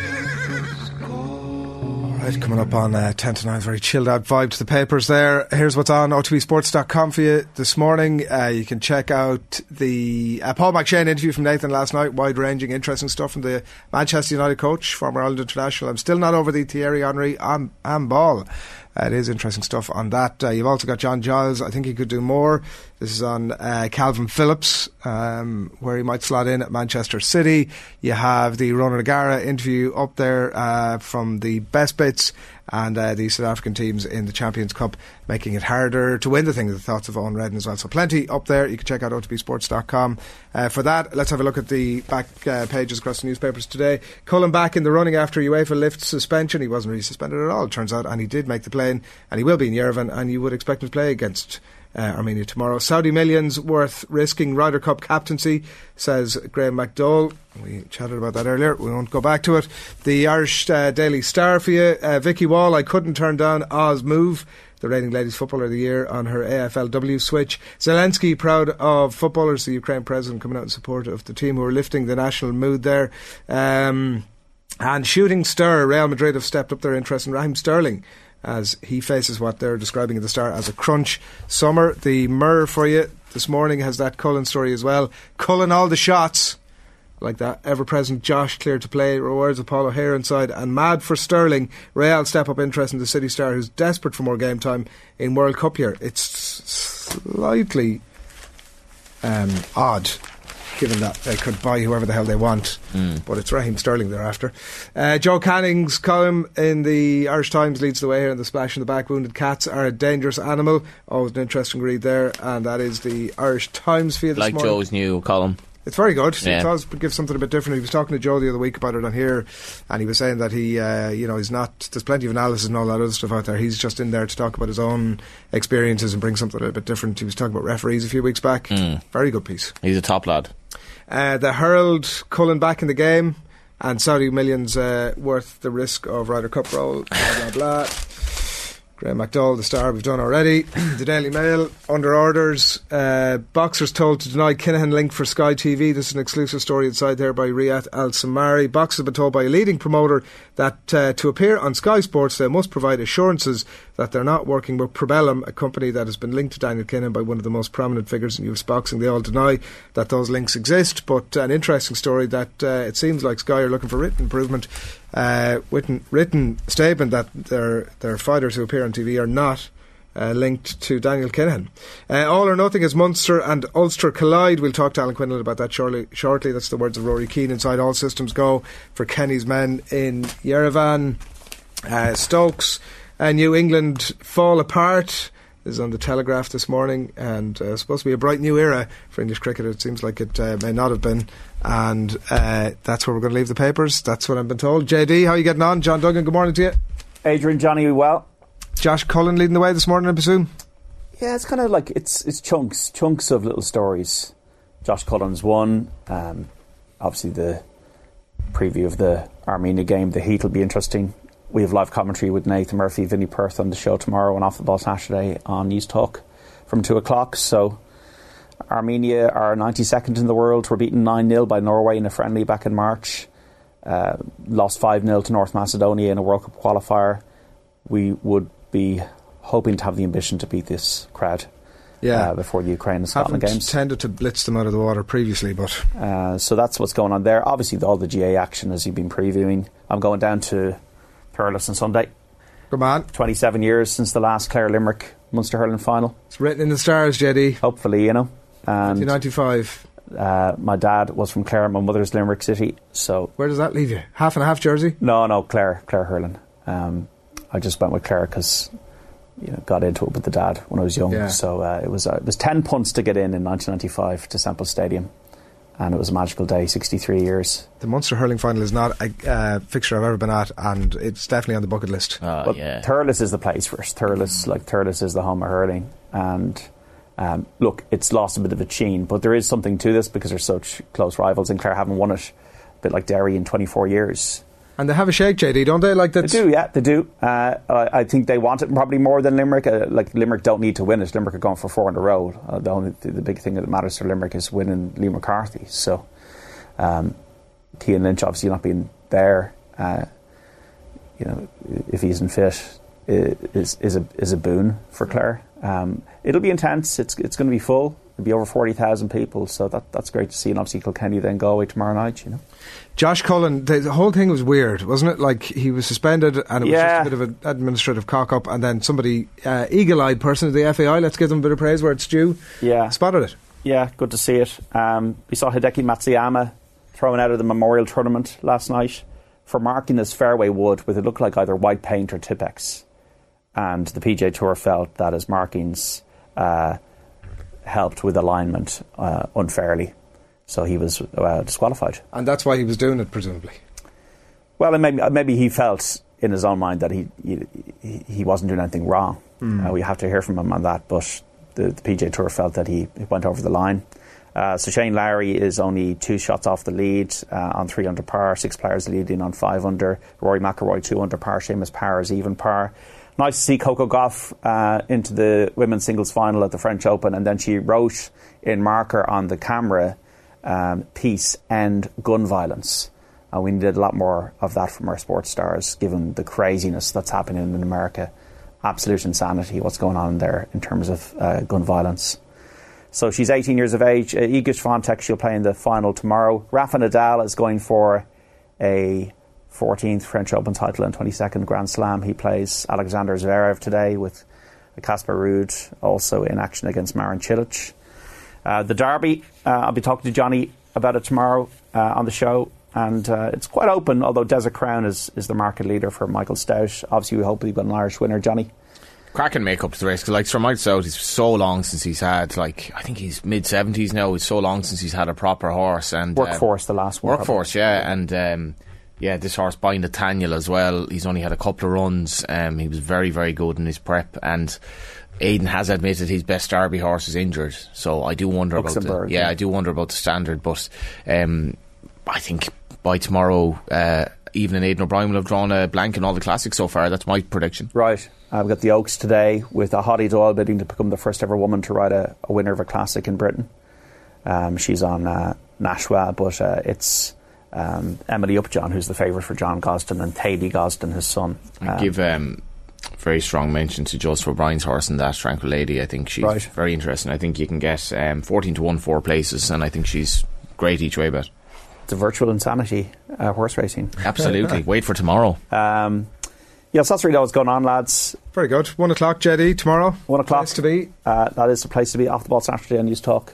Um, and uh, looking forward to a, a, good day's football. Obviously, all the, the Gaelic games will have reporters at Monaghan, Mayo, and uh, and Galway, Kilkenny, and and then Johnny and the Derby. And yeah, hope you can join us. Nice one. It is a monster weekend. Thanks, JD. It is uh, 5 to 9. You're watching OTBAM, brought to you live each morning by Gillette Labs for an effortless finish to your day. Alan Quinlan, good morning to you. Morning, lads. How are you? All good. The um, there's so much rugby to be to be uh, spoken about just can we touch first of all on the slight weirdness that crops up every single year where you have the biggest game of the year and then you're suddenly back into what in a lot of cases is obviously it's the URC quarterfinals in France, the final regulation game of the top 14. Um, you know, in that way that obviously soccer has it nailed with the League Cup, FA Cup, Premier League, Champions League. Like it's just weird, isn't it? And I mean, I don't know what can be done about it, but it's a big disadvantage for the two teams that make the Heineken Cup final. It is, yeah, but I think it's always been like that, Adrian. Even when I was playing um, the the Champions Cup, European Cup, as it was then, the Heineken Cup back then when I played um, was was always played before the domestic league final. I think it's it's a hard one to crack. I think you know. I know in football, it's um, you know the Champions League is is the last kind of action of the season, the soccer season, but in rugby, I think it's down to probably uh, the unions, the French union the English Union, who probably want to keep um, keep their own domestic leagues as as as the finale, if you like, mm. and and finish on a high in their own domestic leagues. Um, I don't know if it's going to change or will it change, but it probably is because I suppose for the French teams, is it the biggest? Is it the biggest competition for them? Um, well, the French the French league um, is a lot uh, is to, to a lot of the owners there, and uh, they want to finish in the high and in, in, in, their own country and, and probably in the Gallagher Premiership as well. It's an ego. Th- it's an ego thing, isn't it? But like, I mean, there, it, it, certainly in the Irish context, it feels like we're kind of shooting ourselves. Like I know. Um, against after the Saracens game a few years ago, Leinster did go on and ended up winning the Pro 14 or whatever it was at the time was it 2019, but uh, it didn't affect them too badly there. But like there is a hangover to be had from it. It is. It's difficult. Um, I think for probably for the French and the English, it's a little bit different because yeah. um, they feel slightly different than the Irish provinces do towards the, the European Cup. Um, as I said, their own domestic leagues have so much history as well, particularly the one in France. I think that's that's as good as, if not better, to some of them in, in winning that over over a European Cup.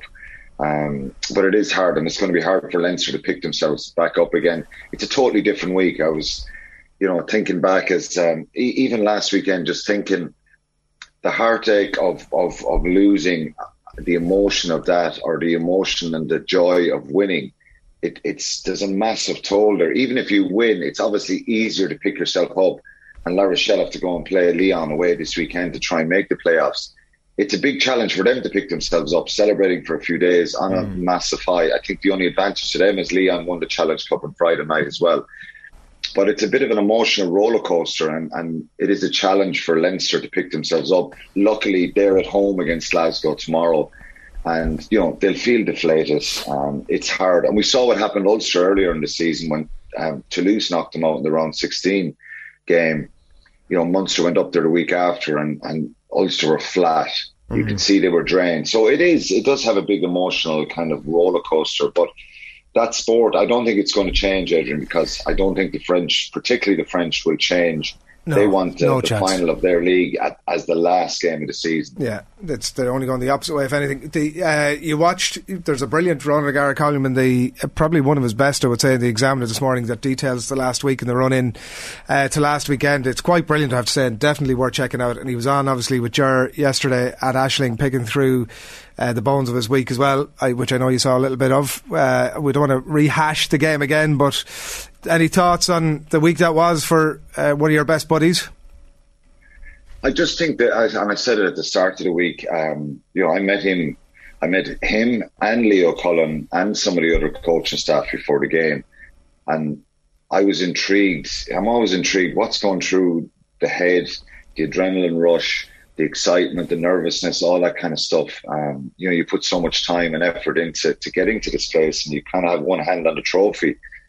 And you know, I was standing back down around the tunnel area, just looking at different players from both sides, different coaches, and just thinking, you know, someone's going to have that absolute joy, and someone's going to have that devastation. Mm-hmm.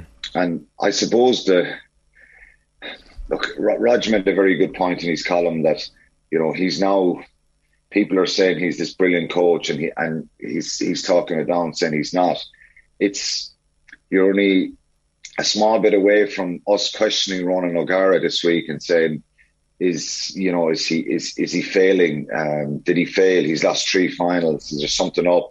What's going on? So the small margins in sport, this Leinster team are not going anywhere. And the same way Leo Cullen has done a fantastic job with Leinster in the last few years doesn't make him a bad coach No, It's just small margins and sometimes a little bit of a swing in momentum. And probably what stood out for me is how how strong and, and resilient uh, La Rochelle were. Maybe we all underestimated him a little bit. Um, and uh, he, I, I've absolutely no doubt he had a massive effect. And maybe the experiences of losing the two finals last year um, just gave him a, um, a, an incredible determination. I, I love the fact that, you know, Gregory Alldritt, who's still only 24 and has been a brilliant player for France for the last couple of years, you see players mature um, and, and the way he kind of took the players aside and just had a five minute chat about how what can happen and, and what way you'll feel after this game. And you know it can spur people on and they showed that they had an incredible hunger and desire. But they're a good team as well. Like La Rochelle don't have the superstars Leinster more balanced side and if they played again this week would would Leinster win the game well possibly yes I think just La Rochelle got a lot of stuff right particularly at the back end of that game and look, there's no point in going and analysing the game again. This Leinster team are not going anywhere. I think they're going to come back stronger from this again. Well, can- can just I- I because ju- they lost.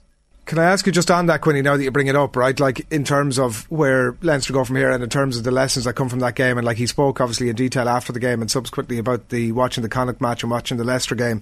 Um, let Leinster have, have it, uh, have it outside and you let them run with the ball, i.e., you let them, you're going to let them, you're going to lose the game, I think was his short story from that. Now, look, I suppose most, it's not going to be new news to most coaches who are coaching against, um, Leinster, but it's laid out there now in black and white. How much encouragement does that give to the likes of a, a Glasgow this weekend in terms of a template of how to beat Leinster? It gives them some encouragement, but it's easier said than done. You've got to step up. There's going to be, I would imagine, um, a kind of an angry, aggressive reaction. We, you know, we won't have the teams till lunchtime, but I'm sure Leinster will have to mix it up a little bit and get the balance right there about, um, you know, making some changes and freshening things a little bit. Um, it'll give Glasgow probably hope because you know, it's like it's like Adrian playing the All Blacks when they were World Cup winners and when they had that the great teams over the years winning the World Cup in eleven and fifteen, the dominance they had. How do you stop them? How do you compete with them? Well, you've got to be really physical, um, slow down their ball, and make sure you're on set. Be all the obvious things that you want to get right before a game. Anyway, um, La Rochelle got a lot of those things right. Can Glasgow do it tomorrow? Well, they'll have a little bit of hope out of that, and they'll try and tap into the psychological um, kind of trauma that Leinster have experienced. But you know, if you think that's going to win you a game, it's only a part of the game. Um, being really up for yourselves, um, being ruthless, being accurate. They've got to go out and perform like Glasgow tomorrow. And where it comes into play psychologically, if you can have a few hammer blows during the game, score the crucial stage. If Glasgow start well tomorrow, they kick a couple of penalties, if they nudge themselves in front, if they make it a real intense contest, um, you know, that'll give them hope going into the second half. And as a player in any sport, if you have that belief and hope, even an individual, you know, a golfer going into the last day and Sunday into a big championship, if you feel that your confidence is high and your self belief is good, well, then it gives you a, a, chance of really kind of going at the back end of the match. And uh, but it's easier said than done. I think Leinster will react. Um, Glasgow, when they've you know they've been inconsistent this year, they've lost eight games in the league. Not that Glasgow, maybe the dominant side we saw a number of years ago, but they still have a lot of good internationals and they're a very dangerous side. So Leinster can't underestimate them. The comfort for Leinster is it's at home, and they would have been able to recover a bit better this week. But yeah. sport is funny, and, and psychologically they will be hurting, and they've got to pick themselves up. I think tomorrow, if they get through tomorrow, they can really recalibrate and yeah, you know, regroup, visualize themselves lifting the trophy at the end. That's what you want to do as a group, and, and that would have been the challenge this week for them to get up. But Glasgow will sense a little opportunity, but if they think that's just going to win the game from psychologically, they forget they about it. come seriously yeah. unstuck. They've got to play. What uh, What did you say to him on the pitch beforehand? I imagine it was like oh, this a, is obviously pivotal in the victory. I, I imagine yeah. it was like a dude from Munster. um, not do it for himself, really. Look, um, at the end of the day, you know, people know I'm close to Rog, and we we have a great relationship. We're good friends. Um, I'm always intrigued by him. I've said this openly. You know rooming with Rog before a Heineken Cup final in 2008, my nerves um, were shot to bits. We were worried about tickets. There's different people on to me on the Friday night looking for more tickets and this, that, and the other. My experiences in 06 were different, obviously, with the injury. Um, but I was really kind of just nervous and on edge. And you just chat to someone like him. He's always been a leader, and I'm, he always intrigued me about his calmness you know, I would have had a certain level of anxiety and even away from sport, he's just he just seems to have a good balance and, and, and view on things and has an ability to uh, I've said this before, give you a clipping very easily, but also tell you he believes in you. And mm. um, so what what did I say to him? Very little. I just I was kind of intrigued about how calm he was um, and how conf- confident, not arrogant or cocky, yeah. but I think and I had a great chat with um, Victor Vito before the game on the sideline. They were nearly ready to go out. And um, I was just commiserating with him missing a final because it's heartbreaking for any player to be that close and to miss out. I asked him why he played the week before because they needed to win the game against Stade, and he hadn't. He had been injured before and hadn't played in a lot of games. And he told me that they had their best training week. Um, so they created some sort of a buzz. I could sense a little bit of that. I didn't sense any kind of fatigue or fragility in Leinster's preparation or their body language. I, you know, but I just thought Rog was really calm and just wished him luck. That was it. Yeah. you know, met his kids before the game and just thought, God, I. The, people often ask, you know, do you miss it? You miss days like that, finals, the buzz, the excitement. Um, it was incredible, and uh, he got it right on the day. That was class. Um, Ulster Munster is a cracker of a way to kick off the weekend. Seven thirty-five tonight, Belfast. It's still time, Quinny, for the bemoaned Van Graan ticket to walk out of town with, you know, an air of, ah, look, we did all right. Uh, but a loss tonight, and it's all over, and everybody's going to reflect on this in not that uh, amazing terms. Yeah, it's. I was just thinking about it um, during the week, and um, there's a lot of pressure on both sides here. I think if Ulster lose, they would have lost. You know, went out to Toulouse in the round 16, losing the quarter final at home to Munster. Both those games at home to Munster, they'll finish on a real kind of negative. Um, and and you know Dan McFarland is there next year. Johan van Graan, Stephen Larkham are not. And if they lose up in, in Belfast, Munster, well, there'll be criticism, won't there? It'll be it'll be a tough one to take, and it'll be a disappointing way to end.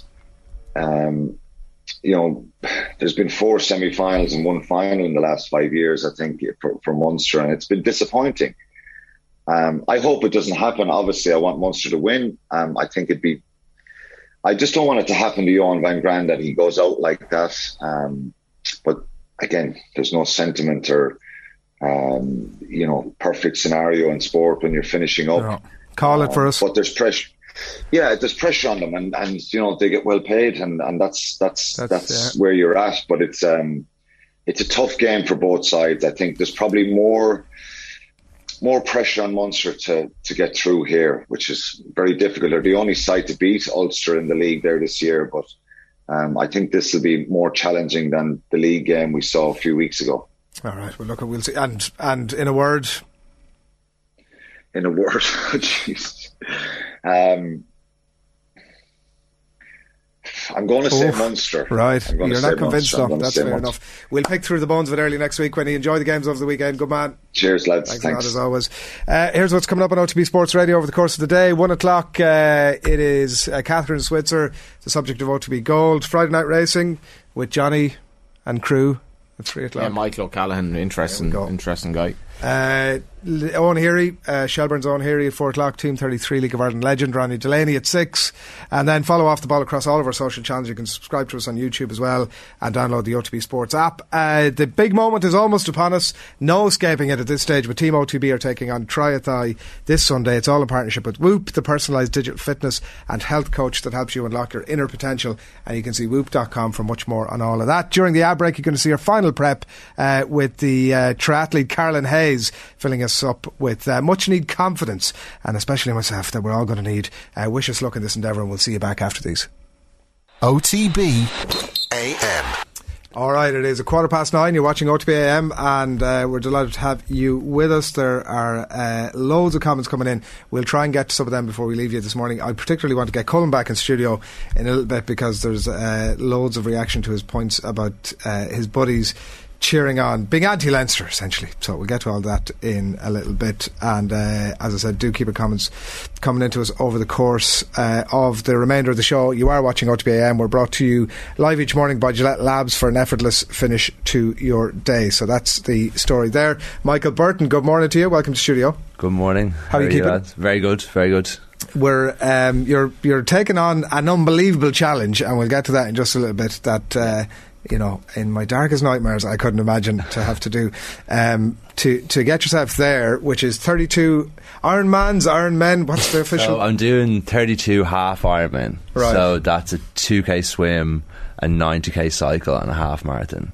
I'm doing one Consecutively? consecutively in every county. That's only half, like. I know exactly. That's a people keep people, people keep saying Iron Man. And I'm like, it's actually a half. I mean, still, you know. I, Uh, I got my mother like Paddy Riley a song for every county when I was younger as one of these last stitch Christmas events. So he has a song for like every county in Ireland. This probably upstaged it, I think. I think it does a little bit. What's the, what are the logistics that go into planning where exactly you're going to do these things? Uh, it's quite difficult. Um, so originally I thought I'd be able to get like a camper van and maybe like get it sponsored. So at the moment I'm more kind of looking at like Airbnbs and hotels to stay in and then just get a van and like travel around. Um, that's probably the hardest bit about it. Right. Is the the- logistics. The, the run bit and the swim bit. Uh, sorry, the run bit and the cycle bit are grand. You Yeah. can do them anywhere. Yeah. But the swim bit obviously needs a little bit of. yeah. So you need to find like in Midlands, you need to find like lakes or uh, rivers. So I pretty much got onto every single triathlon club in the country. Okay. And there's one pretty much in every county. So they always they must have places to train. So I got them to kind of help me out with where I'd be doing a swim or you know what route I could take. So I'm trying to keep it as easy as possible because I'm doing consecutive days, so low intensity, um, and you know try keep runs and cycles as flat as possible. We were talking. yeah, yeah, that definitely good, helps. Good, Yeah. good, good planning. Good planning. Yeah. We were talking to Sean O'Hara last November, and he had done. He was doing it for Movember as well, actually, Yeah, one yeah, of his yeah. charities, and uh, he was he had was it thirty one marathons in thirty one days. Something. Yeah, yeah, yeah. I actually went out and ran with him one Did of the really? days. Yeah, so um, one, one of the girls, Aoife from Movember as well, has kind of put me in contact with him, or is going to put me in contact with him. But Yeah. uh, he's doing well. He's doing other stuff now as well. So. We'd spoken to him a couple of times during it, and it was just like the physical thing was obviously one aspect of it, but also the mental thing of you know you're getting up every morning and you're back into the same thing, and like the aches and pains you can probably run through to a degree. What's your expectation of the physical side of it? Is it is it beca- like because it's different sports? Is it a bit easier to manage or? Um, well, I suppose like the biggest bit of it is the cycle, and there's no impact or less, very little impact on that. So, like, if I have to run, if I have to walk the half marathon, I'll walk it every day. Uh, I'm not trying to do it for speed. I'm more Right. trying to just get it done every single day. Um, and I think hopefully getting in the water every day will help with recovery as well.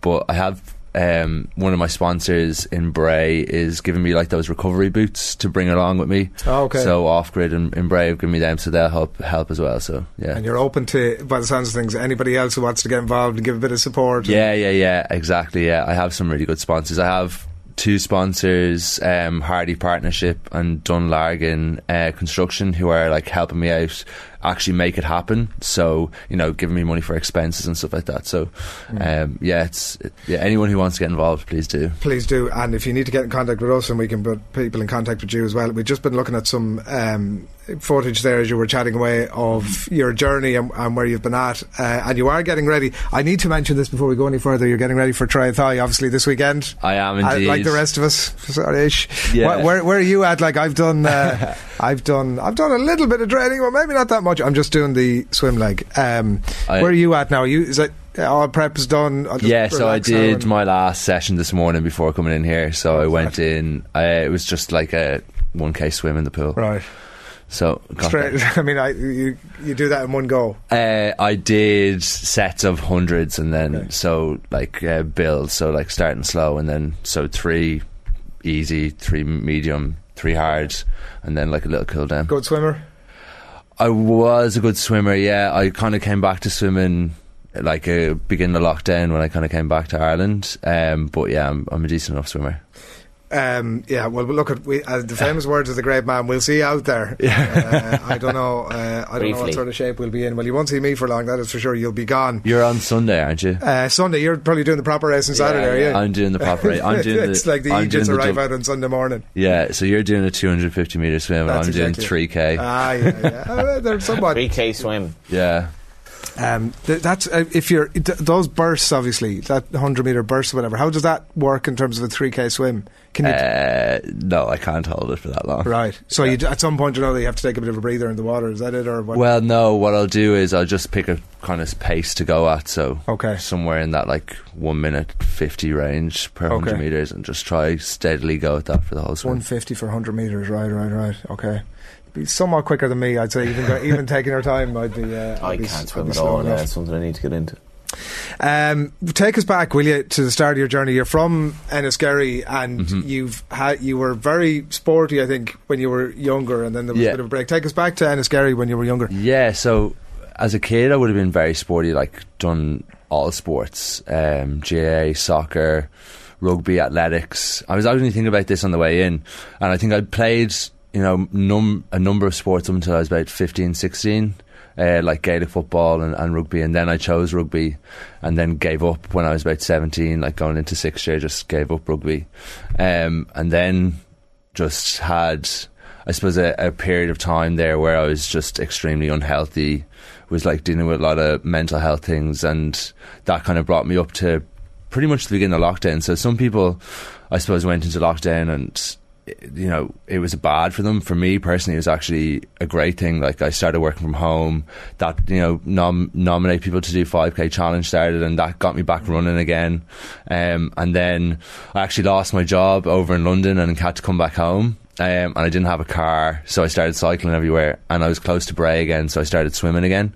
And then it kind of just went from there. And I was like, oh, I'll do an Ironman straight off the bat, uh, which was torture. I did that down in Killarney, so it was like the Ring of Kerry, and it was a scorching hot day, and it was just terrible.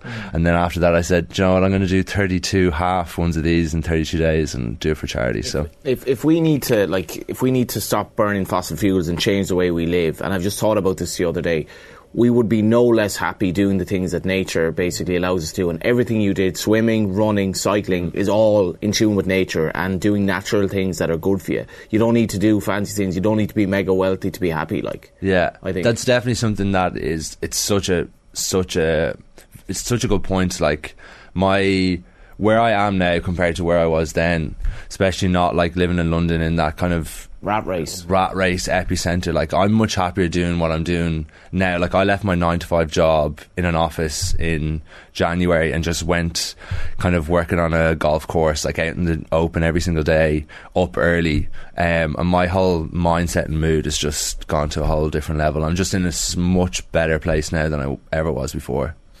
Um, you mentioned, uh, was it about 18 that you noticed some sort of mental health issues had Yeah. cropped up? Was that around leaving cert time or what was yeah, it was leaving cert time. Like my mum will tell you that I didn't really put too much effort into the leaving cert. I was more concerned about my six year holiday. But um, yeah, that sort of time, I suppose um, I would have been struggling quite a lot with know, kind of self worth and like where like who I was in with regards to like my friend group and whether or not I even wanted to be here. To be honest, um, so that whole kind of and I would have used like drink and kind of partying as like a a release rather than just going out and having a run and using more I suppose better better ways to combat like my mental health issues.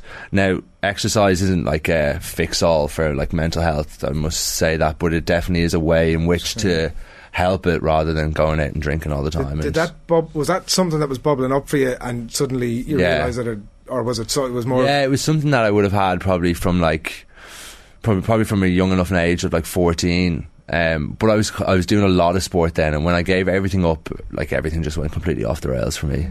Up until I was about 23, 24. They- they- It's a lot of a an awful challenge for young people as well when they leave school, mm. and the, that progression from being a basically a kid to an adult, where Yeah. the real world is there. I think it's really, really difficult for people. So much pressure is put on people to know what they want to do, mm. to go into certain jobs, to even the leaving cert, even the leaving Oh. cert. Like, but like so much pressure is put on, and I and it's and sometimes it's not even pressure from other people. It's just societal pressure, and then you end up putting it on yourself. Um, and you know you're looking at your friends doing certain things. You're like, why am I doing that, or why don't I enjoy doing that? And then it just kind of rolls over and rolls over. You talked a little about that spiral nature because I think like the point about the leaving cert is so important, particularly given the time of the year that we're at right now Mhm. and the number of people out there who are who are having these battles themselves. And like we had Sean O'Hara uh, uh, in, and he was talking about that thing of not having the toolbox or the Yeah. communication, the the ability to be able to talk to people and, and communicate that stuff. Can you talk to us a little bit about your experience? Because I think people will get something from it, Michael, if you don't mind, just in terms of that spiral and like you mentioned about, you know, um, your friend group and that that type of thing. How that uh, played out for you over that period Like, of time. I suppose for me, it just a lot of it was just so irrational, like irrational thoughts that I didn't have the tools to deal with to understand and put things into perspective, and like to take a kind of take a step back and be like, actually, no, this is what's actually happening, and this is what I'm perceiving that's happening, and that's a huge thing for I think young people. Mm. Like, um, it's just I think nowadays in, in the environment that we have and the society that we have, it's just so important for young people to actually learn about what's real and what's not real because there's so much stuff for teenagers that they see and they perceive it to be real because they don't know what's actually real and what's not real on social media and stuff like that. And this creates just an unhealthy environment for people moving up through the world and into kind of adulthood about what's actually real and what's not real. And for me, I just struggled with understanding even within my friend group around you know what was actually happening and what I was perceived happening and what I was kind of what my head was telling me rather than what was actually the case. Yeah, and you mentioned earlier on that it got very bad for you. You, Yeah. you think the phrase you used was you weren't sure if you wanted to be here. Yeah, yeah, I, I did make attempts at my life um, on a number of occasions, um, which I look back at now and just think, you know, that was so silly. Like, I have amazing friends, I have an amazing family, um, I've got an amazing group of people around me now, and I had all those people there, but I just didn't open my mouth or like seek any sort of help whatsoever around, you know, speaking out about like the issues that I was having and. Um, a problem and it's so cheesy to say but like a problem shared is a problem halved. And like the minute I started to open up even to like my friend group or family stuff just became a lot better. Um, and then when I went and got like kind of went in and did like different sort of like courses like CBT and different things like that it just my my whole outlook on life just became so much better you get wrapped up as well in your own kind of thing and like Yeah. it just becomes so big but like everyone has an issue like everyone in this world has some sort of an issue and we're all we're all just like plugging along at times and you've Yeah. got to appreciate that like it is so easy to say you, you- it's you, you know talk and talking is good and that but it really is like it really really is even to your friend like I can't I can't stress it enough. Like, and it's that it's that thing that happens sometimes where it's like a this like negative loop in your head, and it can just go on and on and on. Like it can go on for weeks, or it can go on for days. It doesn't it doesn't really have a time frame. and it'll But have the- a weight Exactly, and it just has this weight, and it just like brings you down and makes you tired, and just stresses you out. And the sooner you can just be like, like sit somebody down and say, "This is what's going on," like the the better it becomes straight away.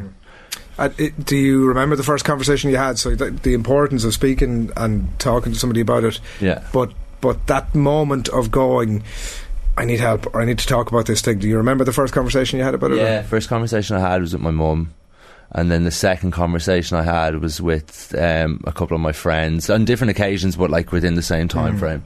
And was your mum going, okay, I get it now? Or what was the, is, it- is Um, just in, again in terms of people that are that are tuned in and interested in that area of it and Yeah, I yeah, she was probably like yeah, like w- she was probably a bit worried and then a bit concerned, and then uh, even at that time when I had have talked about it, like there is a time frame after that where I probably got a little bit worse rather than get better, like got better, where I probably went even more off the rails, um, which I'd say for her was quite um, stressful.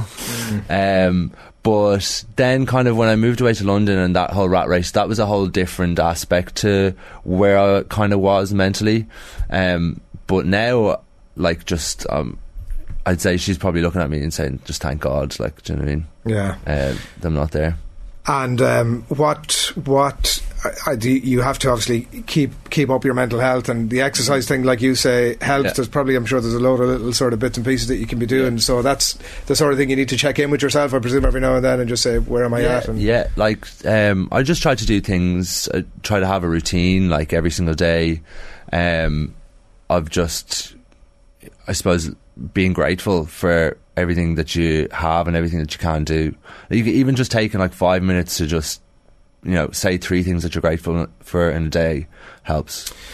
Somebody once said to me that like there's you know even in terms of this business and the you know feedback loop that you get or people giving you bits of feedback or, or criticism at times or whatever you only have to look at the YouTube comments this morning you'll get a sense of what's going on but that uh, no YouTube commenter will be as harsh on you as you are yourself that that sort of inner speak can be pretty cutting at times which I think is uh, Yeah. something that people don't often uh, don't often communicate about Yeah, hundred percent. You you are definitely your own hardest critic. I've definitely found that. Like even like when different situations would happen, and I'd be like stressing out about what I might have said or mm. how I was around somebody, and then I'll say it to a friend, and they'll be like, "What are you talking about?" Yeah.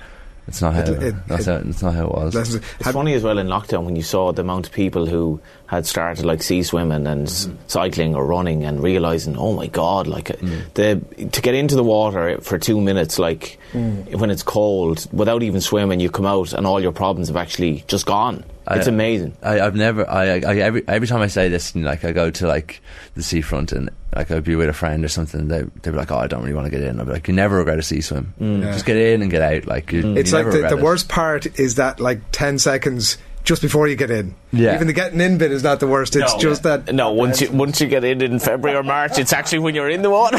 It's like- uh-huh. but the, the colder it is, the better you feel afterwards. And like I've been saying this, we need to get like solar showers at all these spots so that you can get in and have a hot shower afterwards and just get rid of that fear. Because I, I, it's an amazing experience. Like you go in with a million problems and half of them are gone when you come out. Yeah, they need shelters as well at all these places and like pla places where you can have like secure, like leave your stuff. Yeah, do you know yeah. what I mean? Um, and it's free. And it's free. free, like. Have you, um, Sean, again, when we were talking to him last last November, was talking about the idea that once he started speaking about it, I think this might be the first time you've spoken about it in this type of a platform. Yeah. So you might be sort of prepared for this bit. But have you found that he found that other people would come and chat to him and open up themselves Yeah. about where they were at? Have you found. Yeah, I, I, I would have found that a lot. Yeah, um, and I and I, I'm, I suppose I haven't been shy about it. Put it up on like any of my social platforms as well. Like I've put up videos talking about it and talking about he, like where I was at headspace wise and, and other things like that. So, um, and I put out a promo video for this and I talk about it in that um, as a whole. So yeah. Isn't, that, isn't that amazing progression where you went from like being unable to look after yourself to suddenly helping loads, loads of other people? Yeah. Like that's that's a great journey. Yeah, yeah. Well, that's the power and uh, uh, of having an open, honest conversation like this. So we really appreciate you coming in. We should have this slot now every day, like where we kind of like self help kind of Self help, yeah, yeah, Well, you could lead the way on that, Johnny. Jigsaw, Movember, and the Irish Cancer Society are the three charities that you're raising money They for. are, yeah. What? There'll be plenty of people watching this morning who'll want to get involved. What's your? Uh, tell them where they should go. Yeah, yeah. So I have, uh, I have on my Instagram, I have um, my Linktree, so that has an iDonate link. So the money put into there will be split between all three charities. I also have a website up, um, the 32, the 32, 32, 32 challenge, um, where it has like a little brief around everything. You can get links to my socials as well. I do have an Instagram page for the challenge, but I don't have access to it at the moment because uh, Instagram locked me out for some reason, so I'm having a, a bit of a row with them about trying to get back into that. I was posting all my workouts every single day, Okay. um, but yeah, that's where you'll get me. And Michael Niall Burton is my personal page. I am, I'm posting stuff on there as well. Great, and look at people who are watching will be following us as well. So we'll put out that uh, on our own social accounts over the course of the afternoon as well. Uh, thanks a million for coming in. Thanks for being so honest, and um, we're going to keep uh, tracking things with you over the next while as well. And Yeah. we will see you in Athy course. Is the uh, you know, Yeah, yeah, yeah. I'll be there tomorrow, bright and early. Good man. Well, listen, best of luck with that. Michael Burton, thanks a million for coming into us. Thank you very much. Thanks a lot. Cheers. There's a few comments coming into us. Uh, there's a good message. Too many young people party to escape reality. One of them, that's a bit of a sense of what's coming in uh, from Michael there. Uh, plenty of other comments coming in about the rugby that we did want to get Coleman in studio for, but he's flat refused. He's not coming in to face the uh, feedback from the audience. Uh, Cameron Oshin here on YouTube says Colm's a bit. This was a comment earlier on about the whole Munster Leinster thing. Of course. the show.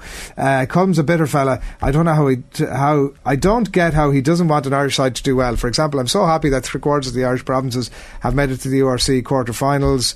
Uh, just, just bitter. I should put the earpiece on the microphone just to hear the feedback that's coming here.